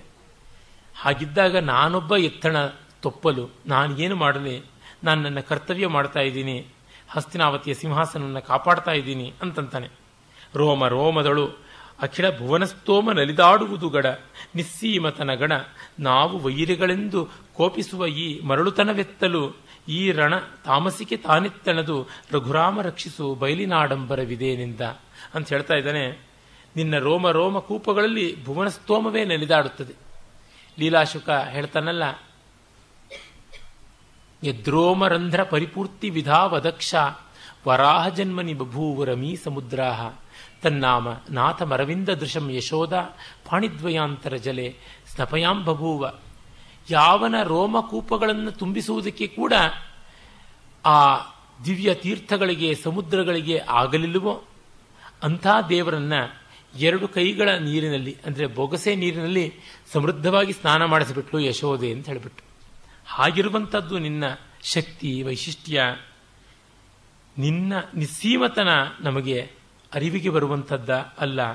ನಾವು ವೈರಿಗಳು ಅಂತ ಕೋಪಿಸ್ತಕ್ಕಂಥ ಈ ರಣದ ತಮೋಗುಣ ಯಾವುದಿದೆ, ಅದು ಎಲ್ಲಿಂದ ಬಂತು, ಅದು ನನಗೆ ಗೊತ್ತಿಲ್ಲ. ರಘುರಾಮ, ನೀನು ಕಾಪಾಡಬೇಕು. ನೀನು ಕತಿಯನ್ನು ಹಿಡಿಯೆ, ನಿನ್ನ ಸಘಾನತನವನ್ನು ಬಲ್ಲೆ ಯೋಗಿಗಳೇನೆಂಬರು ತಮ್ಮೊಳಗೆ ಕೈ ಹೊಯ್ದ ಮಿಗೆ ನಗುತ, ಮಾನವರು ಕಡುಮೂರ್ಖರೆಂದೇ ಮಾನವ, ಮಾನಗರ್ವವ ತಡೆದು, ಸಾಕಿನ್ನೇನ ಹೇಳುವೆ, ನಿನ್ನ ಠಕ್ಕನ್ನು ಬಲ್ಲೆ ಹೋಗೆಂದ. ನೀನು ಕೋಪ ಮಾಡಿಕೊಳ್ಳುವುದು ಒಂದು ನಾಟಕ, ನೀನು ಕರುಣೆ ತೋರಿಸುವುದು ಒಂದು ನಾಟಕ. ಈ ನಾಟಕ ಇಲ್ಲದೇ ಇದ್ರೆ ರಂಗಕ್ಕೆ ರತ್ತಿ ಕಟ್ಟೋಲ್ಲ. ಅದೇ ರೀತಿ ಒಂದು ನಾಟಕ ಆಗಬೇಕು ಅಂದರೆ ಬೇಕಾದಷ್ಟು ಪರಿಕರಗಳು ಬೇಕು. ನಿಜ ಜೀವನಕ್ಕೆ ತುಂಬ ಪರಿಕರ ಬೇಕಿಲ್ಲ. ಒಟ್ಟಿನಲ್ಲಿ ನೀನು ಮಾಡುವ ನಾಟಕ ನನಗೆ ಅರ್ಥವಾಗಿದೆ. ಯಾಕೆ ಈ ರೀತಿ ಆಡ್ತೀಯ? ಅತಿಶಯದ ಮಹಿಮಾಸ್ಪದನು ನೀನು. ಹಾಗಾಗಿ ದಯಮಾಡಿ ನಿನ್ನ ಟಕ್ಕನ್ನು ನಿನ್ನೊಳಗೆ ಇಟ್ಟುಕೊಂಡು ದೂರ ಹೋಗು ಅಂತ ಕೇಳ್ತಾನೆ. ದೇವನೀ ದಿಟ, ಕೊಲುಬಡೆಯು ನಾ ಸಾವನೆ. ಮತ್ತೊಂದು ದೊಡ್ಡ ಫಿಲಾಸಫಿ ಹೇಳ್ತಾ ಇದ್ದಾನೆ ಭೀಷ್ಮ. ನೀನು ಕೊಂದರು ನಾನು ಸಾಯ್ತೀನ? ತಾನಾವನೆಂಬುದ ದೇವರರಿಯರೇ ವೃಥಾ ಸಂಭಿನ್ನ ರೋಷದಲ್ಲಿ. ನೀನು ಯಾರು ಅನ್ನೋದನ್ನ ನೀನೀಗ ಅರ್ಥ ಮಾಡಿಕೊಳ್ತಾ ಇಲ್ಲ. ಅದರಿಂದ ಈ ತಗಾದೆ ಬಂದಿರತಕ್ಕಂಥದ್ದು ಕೇವಲ ವ್ಯರ್ಥ ಸಾಹಸವೇ ಆಗಿಬಿಡ್ತಕ್ಕಂಥದ್ದು. ಮತ್ತೇನೂ ಇಲ್ಲ. ಅದರಿಂದ ದಯಮಾಡಿ ನೀನು ನನ್ನ ಮನವಿಯನ್ನು ಕೇಳು, ಹಿಂದೆ ಹೋಗು ಅನ್ನುವ ಮಾತನ್ನು ಹೇಳ್ತಾನೆ. ಅದು ಮಾತ್ರವಲ್ಲ, ನೀ ಮುನುದಳೆಯು ನಿಮಗಾವು ಹೆದರವು. ನೀನು ಎಷ್ಟು ಕೋಪ ಮಾಡಿಕೊಂಡ್ರು? ನಾವು ಅಂಜೊಲ್ಲ. ನಾಮಧಾರಿಗಳು ಅತುಲ ಬಲರು ನಿನ್ನ ನಾಮವನ್ನು ನಾವು ನೆಲ್, ನಾಲಿಗೆಯ ಮೇಲೆ ಇಟ್ಟುಕೊಂಡಿದ್ದೀವಿ. ಅದು ನಮಗೆ ಬಹಳ ದೊಡ್ಡದು ಅಂತ ಹೇಳ್ತಾನೆ. ಆಮೇಲೆ ಹೇಳ್ತಾನೆ ಭಂಗವಲ್ಲಿದ್ದು ನಿನ್ನ ಘನತೆಗೆ ಡಿಂಗರಿಗರೇ ಮಿಗಿಲು. ನಿನಗೆಯೂ ಡಿಂಗರಿಗರೇ ಬಲ್ಲಿದರು ದಾಕ್ಷಿಣ್ಯವೇನಿದಕ್ಕೆ. ನಿನ್ನ ಭಕ್ತರೇ ನಿನಗೆ ಶ್ರೇಷ್ಠರು. ಶ್ರೇಷ್ಠರೆಲ್ಲರೂ ನಿನ್ನ ಭಕ್ತರು. ಹಾಗಾಗಿ ದಾಕ್ಷಿಣ್ಯ ಯಾತಕ್ಕೆ ಮಂಗಳಾತ್ಮಕ ಕೇಳು. ನಿನ್ನಯ ಹಂಗನೊಲ್ಲೆನು ಮುಕುತಿ ಪಥದಳು ಅಭಂಗ ಪಡೆಯದಳು ಆಳಲು ನಿಮ್ಮಡಿಯ ಸಿರಿನಾಮ. ನಾನು ಇನ್ನು ಯಾವ ಭಂಗವನ್ನೂ ಪಡೋದಕ್ಕೆ ಇಷ್ಟಪಡೋದಿಲ್ಲ. ನೀನು ಭಕ್ತರ ಭಕ್ತ ಅನ್ನೋದು ಗೊತ್ತು, ದಾಕ್ಷಿಣ್ಯ ನಿಧಿ ಅನ್ನೋದು ಗೊತ್ತು. ಆದರೂ ನಿನ್ನ ಹಂಗಿನಲ್ಲಿ ನಾನು ಯಾವ ಮಠವನ್ನು ನೋಡಬೇಕು ಅಂತ ಇಲ್ಲ. ನಾನು ಕುಂಡಲಿತ ಮತ್ತೊಂದು ರೀತಿಯಾದಂಥ ಬದುಕು ಯಾವುದಿದೆ, ಅದನ್ನೆಲ್ಲವನ್ನೂ ಮೀರಿ ಹೋಗ್ತೀನಿ ಈ ರಣ ನಮಗೆ ವ್ಯೂಹ ಮಾಡಿಕೊಂಡು ಕುಂಡಲಿಸಿದೆ. ಪೂರ್ತಿ ಆಕ್ರಮಿಸಿಕೊಂಡಿದೆ. ಅದನ್ನು ನಾನು ಮೀರ್ತೀನಿ. ನಾನು ಬದುಕ್ತೀನಿ.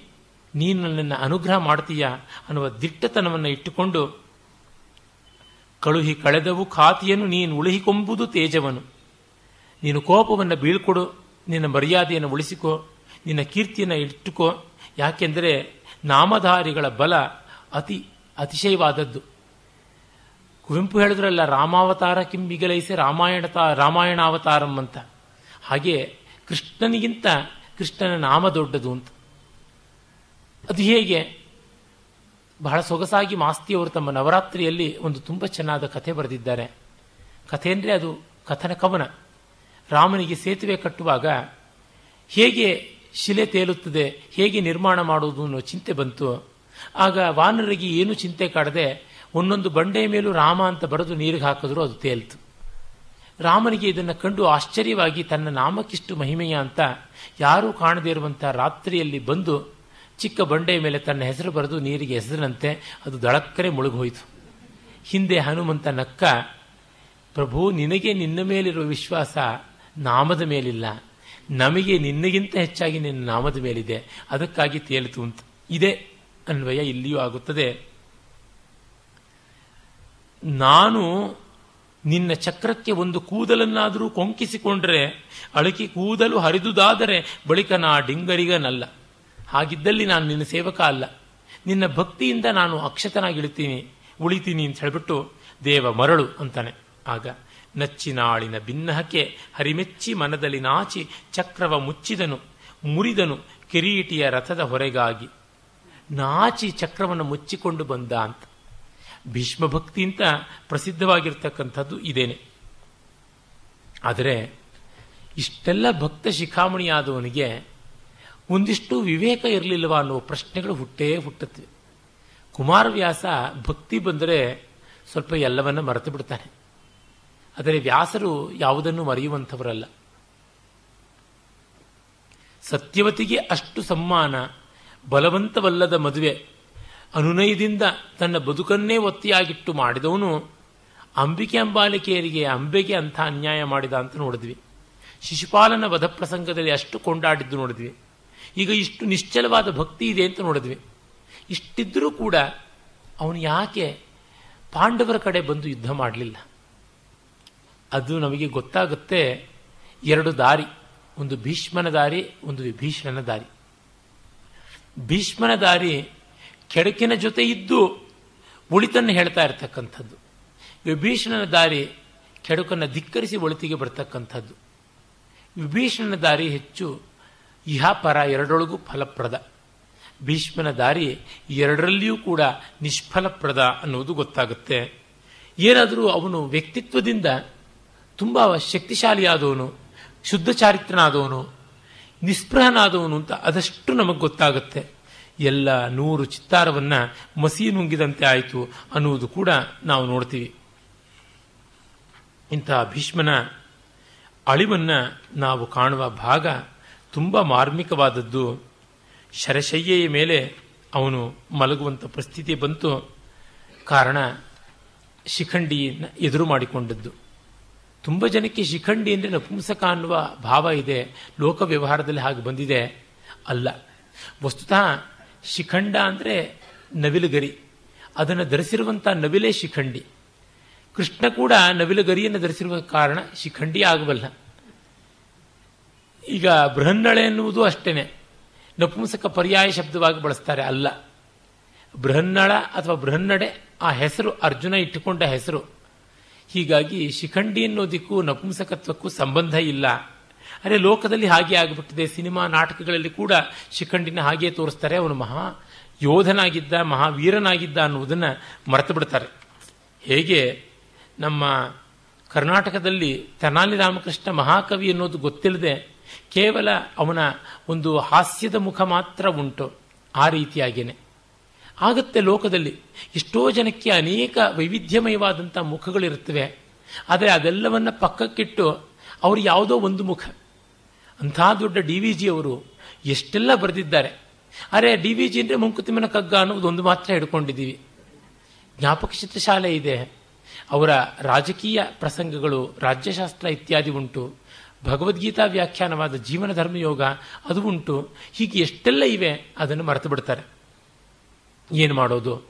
ಇದೊಂದು ದುರ್ದೈವ. ಇರಲಿ. ಭೀಷ್ಮನ ಪ್ರಸ್ತಾವಕ್ಕೆ ನಾವು ಮತ್ತೆ ಬಂದರೆ ಆ ಶಿಖಂಡಿಯನ್ನು ಮುಂದೆ ಇಟ್ಟುಕೊಂಡು ಅರ್ಜುನ ಯುದ್ಧ ಮಾಡದ ಅಂತ ಆ ಬಾಣಗಳು ಬಿದ್ದ ತಕ್ಷಣ ಗೊತ್ತಾಗುತ್ತೆ ನೋಡಿ. ಇಲ್ಲಿ ಆ ಭೀಷ್ಮನ ಪಾತ್ರದ ಸಂವೇದನೆಯ ಕವಿ ತುಂಬ ಚೆನ್ನಾಗಿ ಚಿತ್ರಿಸಿದ್ದಾನೆ. ಇವು ಶಿಖಂಡಿಯ ಬಾಣವೇ, ವಾಸವನ ಮಗನಂಬುಗಳು. ಓ, ಇದು ಶಿಖಂಡಿಯ ಬಾಣ ಅಲ್ಲ. ಇಂದ್ರನ ಮಗ ಅರ್ಜುನನ ಬಾಣಗಳು. ವಿಲಯದ ಶಿವನ ಶೂಲದ ಗಾಯಕಿವು ಮಿಗಿಲೇನು. ಇದು ಪ್ರಳಯ ಕಾಲದ ಶಿವನ ಶೂಲದ ಗಾಯಕ್ಕಿಂತ ಮಿಗಿಲು. ಇವನು ಸೈರಿಸಲಾರೆನು, ಇಂದ್ರನ ಪವಿಯ ಹೊಯ್ಲನು ಹೊರವೆನು. ಇದನ್ನು ತಾಳೋಕ್ಕಾಗೋಲ್ಲ ಬೇಕಾದ್ರೆ ವಜ್ರಾಯುಧದ ಏಟನ್ನಾದರೂ ತಾಳಬಹುದು, ಜವನ ದಂಡದ ಹತಿಗೆ ಹೆದರೆನು.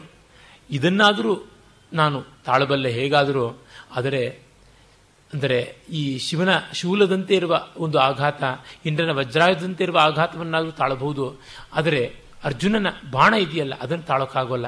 ಯಮನ ದಂಡ, ಮೃತ್ಯುದಂಡವನ್ನಾದರೂ ತಾಳಬಹುದು, ಇದನ್ನು ತಾಳೋಕ್ಕಾಗೋಲ್ಲ. ಪರಶುರಾಮನ ಕೊಡಲಿ ಕಡಿತವ ಧರಿಸಲಾಪೆನು.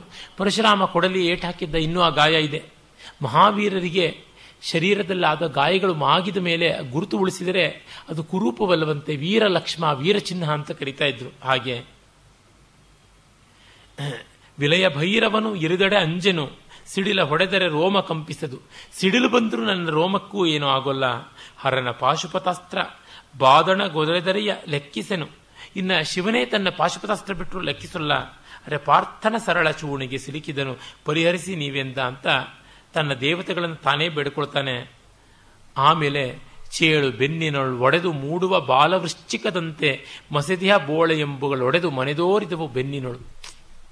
ಚೇಳು ಮಕ್ಕಳನ್ನು ಹೆರುವಾಗ ಅದರ ಶರೀರವನ್ನು ಒಡಕೊಂಡು ಆ ಮರಿಗಳು ಕೊಂಡಿಗಳು ಚಾಚಿಕೊಂಡು ಹೊರಗೆ ಬರ್ತವಂತೆ ಹಾಗೆ ಎದೆಯಲ್ಲಿ ಹೊಕ್ಕ ಬಾಣ ಬೆನ್ನಲ್ಲಿ ತುದಿಯನ್ನು ತೋರಿಸ್ತಾ ಇತ್ತು. ಆ ಥರ ಇತ್ತು ಅಂತ ಅದ್ಭುತವಾದಂಥ ಒಂದು ಹೋಲಿಕೆ ಕೊಡ್ತಾನೆ ಚೇಳಿನ ವಿಷ ಹೇಗೋ ಆ ಬಾಣದ ನೋವು ಉರಿ ಆ ರೀತಿಯಾದದ್ದು.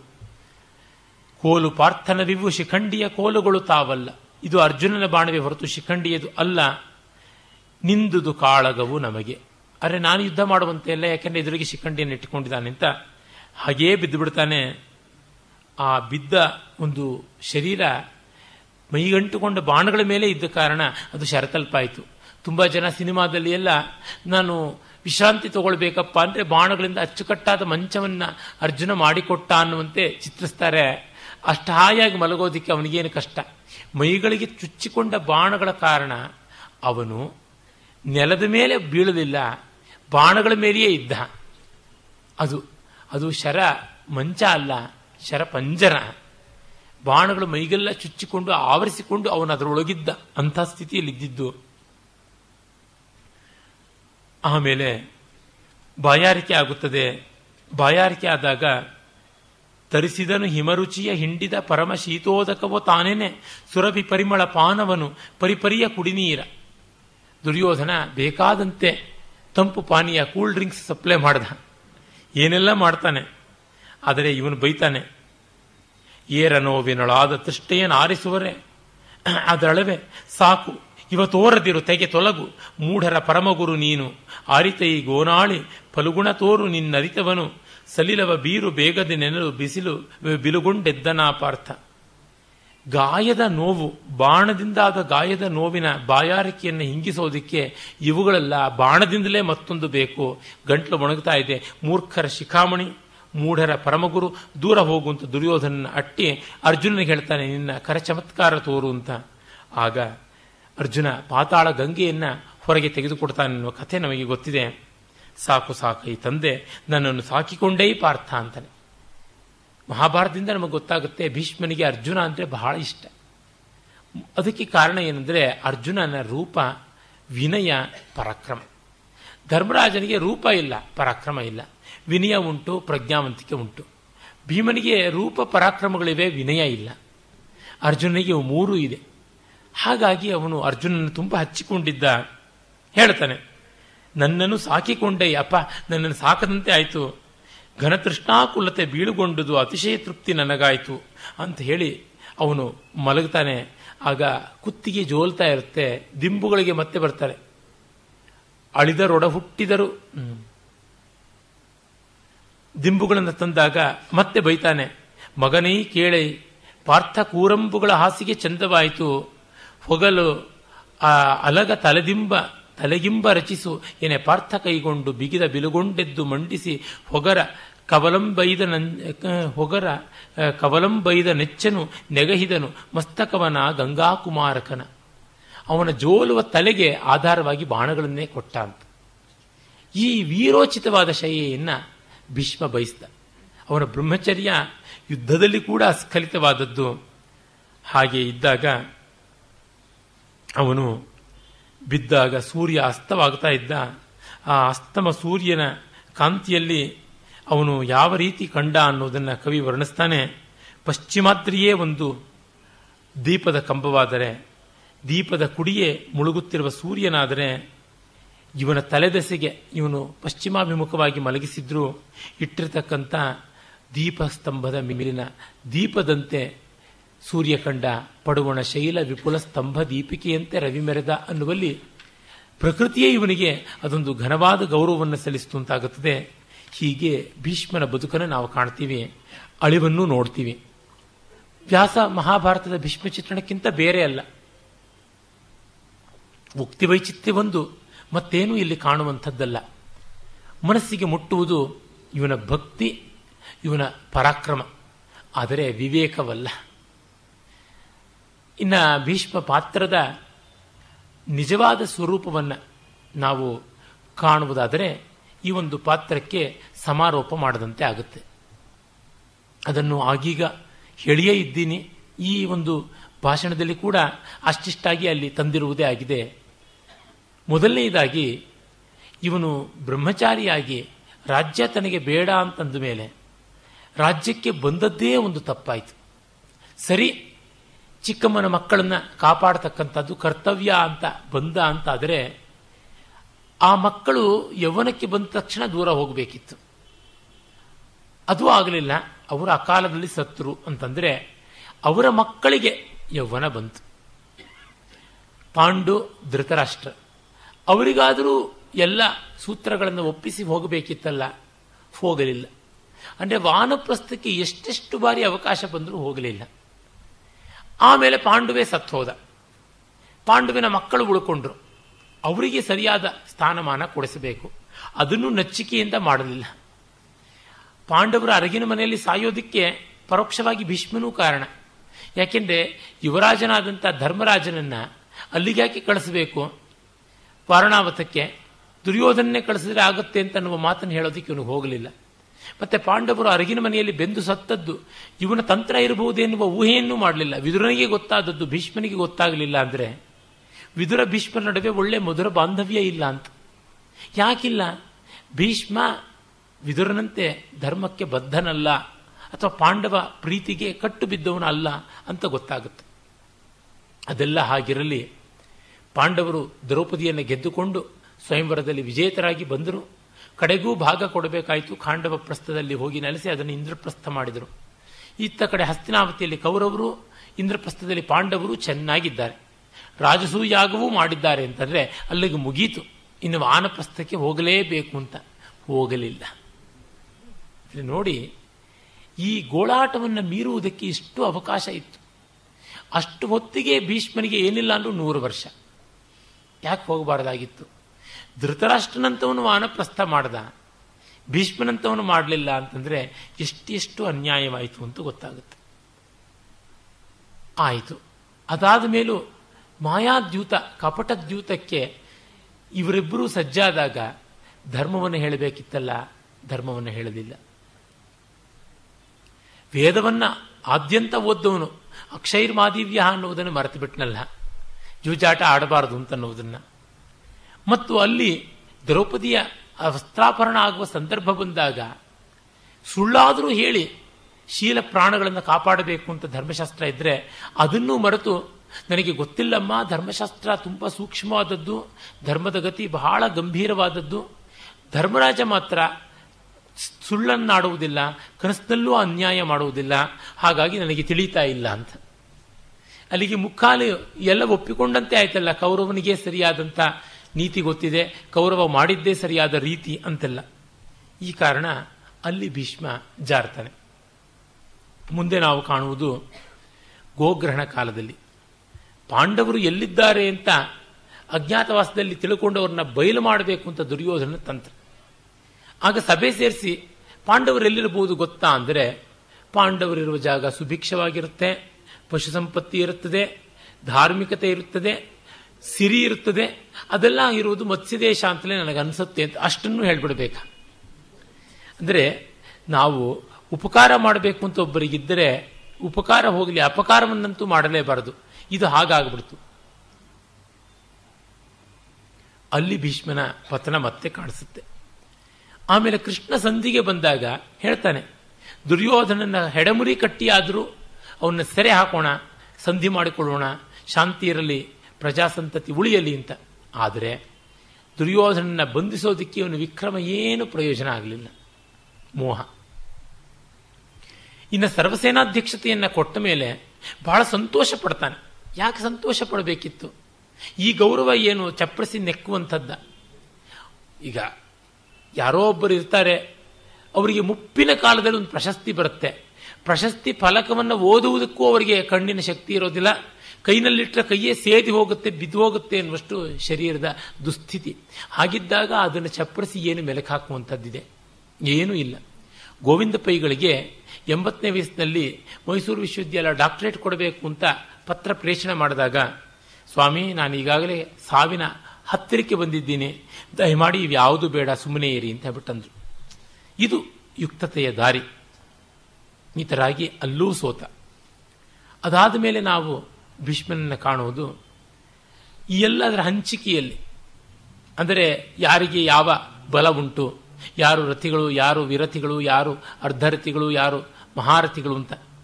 ಕರ್ಣನೇ ಅರ್ಧರಥಿಯಿಂದ, ಮತ್ತೆ ಶರತಲ್ಪದ ಮೇಲೆ ಮಲಗಿದಾಗ ಕರ್ಣ ಬಂದಾಗ, ಕರ್ಣ ಕ್ಷಮೆ ಕೇಳಿದಾಗ, ನೀನು ಮಹಾರಥಿಯಪ್ಪ ಅಂತ ಹೇಳ್ಬಿಟ್ಟು ಅಂತಾನೆ. ಮಾತು ಯಾಕೆ ಈ ಥರ ಸುಳ್ಳು ಹೇಳಬೇಕು? ಕರ್ಣನನ್ನ ಸ್ವಲ್ಪನಾದರೂ ಮಟ್ಟ ಹಾಕಿದ್ರೆ ದುರ್ಯೋಧನಿಗೆ ಬುದ್ಧಿ ಬಂದೀತು ಅಂತ ಇದನ್ನು ಹೇಳಿದ್ದು ಅಂತ. ಅಲ್ಲಿ ಅದೊಂದು ಸಮಜಾಯಿಷಿ ಇದೆ.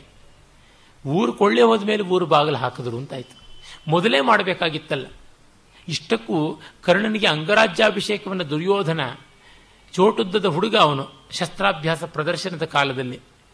ಏನೂ ಇಲ್ಲದೆ ಇದ್ದ ಅಧಿಕಾರ ಅವನದು ಆದರೆ ಭೀಷ್ಮನನ್ನು ಕೇಳದೆ, ಸ್ವಯಂ ತಂದೆಯನ್ನೂ ಕೇಳದೆ ಅಂಗರಾಜ್ಯಾಭಿಷೇಕ ಮಾಡಿಸಿದ್ದು ಅಂತಂದರೆ ಎಷ್ಟು ಅವಿವೇಕ. ಇದನ್ನೆಲ್ಲ ನಾವು ಗಣಿಸ್ತಾ ಬಂದಾಗ ಗೊತ್ತಾಗುತ್ತೆ, ಎಡವಿದ ಕಾಲೇ ಎಡವುವಂತೆ, ಎಡವಿದ ಕಾಲೇ ಎಡವುವಂತೆ, ಮತ್ತೆ ಮತ್ತೆ ಆಗ್ತಾ ಇದೆ ಭೀಷ್ಮನಿಂದ ತಪ್ಪುಗಳು.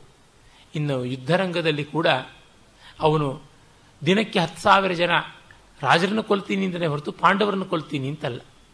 ಇದು ಯಾತಕ್ಕೆ ಬೇಕು ಈ ಥರದ ಪ್ರತಿಜ್ಞೆ? ಕೃಷ್ಣನ ಕೈನಲ್ಲಿ ಚಕ್ರ ಹಿಡಿಸ್ತೀನಿ ಎನ್ನುವಂಥ ಪ್ರತಿಜ್ಞೆ ಹಾಕಬೇಕು ಅಂದರೆ ಇಂಡಿವಿಜುವಲ್ ಪರ್ಸನಲ್ ರೆಕಾರ್ಡ್ಸಲ್ಲಿ ಇರುವಷ್ಟು ಆಸಕ್ತಿ ವ್ಯಾಪಕವಾದಂಥ ಲೋಕಹಿತದಲ್ಲಿ ಇಲ್ಲ.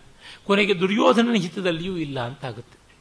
ಅಂತೂ ಭೀಷ್ಮ ಶರತಲ್ಪದ ಮೇಲೆ ಮಲಗಿ ಪ್ರಾಣ ಬಿಟ್ಟ ಕಟ್ಟಕಡೆಯಲ್ಲಿ ಕವಿ ಕುಮಾರವ್ಯಾಸ ಭೀಷ್ಮನ ಮೂಲಕವಾಗಿ ಉಪದೇಶವನ್ನೆಲ್ಲವನ್ನು ಮಾಡಿಸಿಕೊಂಡ ಅಂತಕ್ಕಂಥ ಒಂದು ಒಕ್ಕಣಿಯನ್ನು ಕೊಡ್ತಾನೆ.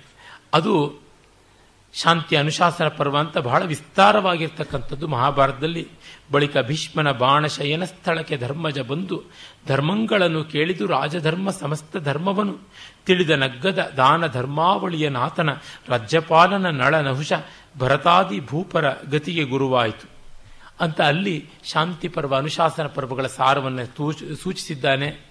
ಹೀಗೆ ಭೀಷ್ಮನ ಬದುಕು ನೋಡಿದರೆ ಬುಕ್ ಮಾಸ್ಟರ್ ಉಪದೇಶ ಪ್ರಧಾನವಾದದ್ದೇ ಹೊರತುನುವೆ ಆಚರಣ ಪ್ರಧಾನವಾದದ್ದಲ್ಲ. ಮಾಡಿದ ಆಚರಣೆಗಳು ಕೂಡ ವ್ಯತಿರಿಕ್ತವಾದ ಫಲವನ್ನು ಕೊಟ್ಟವೇ ಹೊರತು ಮಹನೀಯವಾದ ಫಲವನ್ನು ಕೊಡಲಿಲ್ಲ ಅಂತ. ಈ ಲೆಕ್ಕದಲ್ಲಿ ಕುಮಾರವ್ಯಾಸನ ಭೀಷ್ಮನು ಬೇರೆಯಾಗಲಿಲ್ಲ. ಅದು ವ್ಯಾಸ ದರ್ಶನವೂ ಹೌದು ಅಂತ ಮುಗಿಸೋಣ. ನಾಳೆ ಬೇರೆ ಪಾತ್ರಗಳನ್ನು ನೋಡೋಣ. ನಮಸ್ಕಾರ.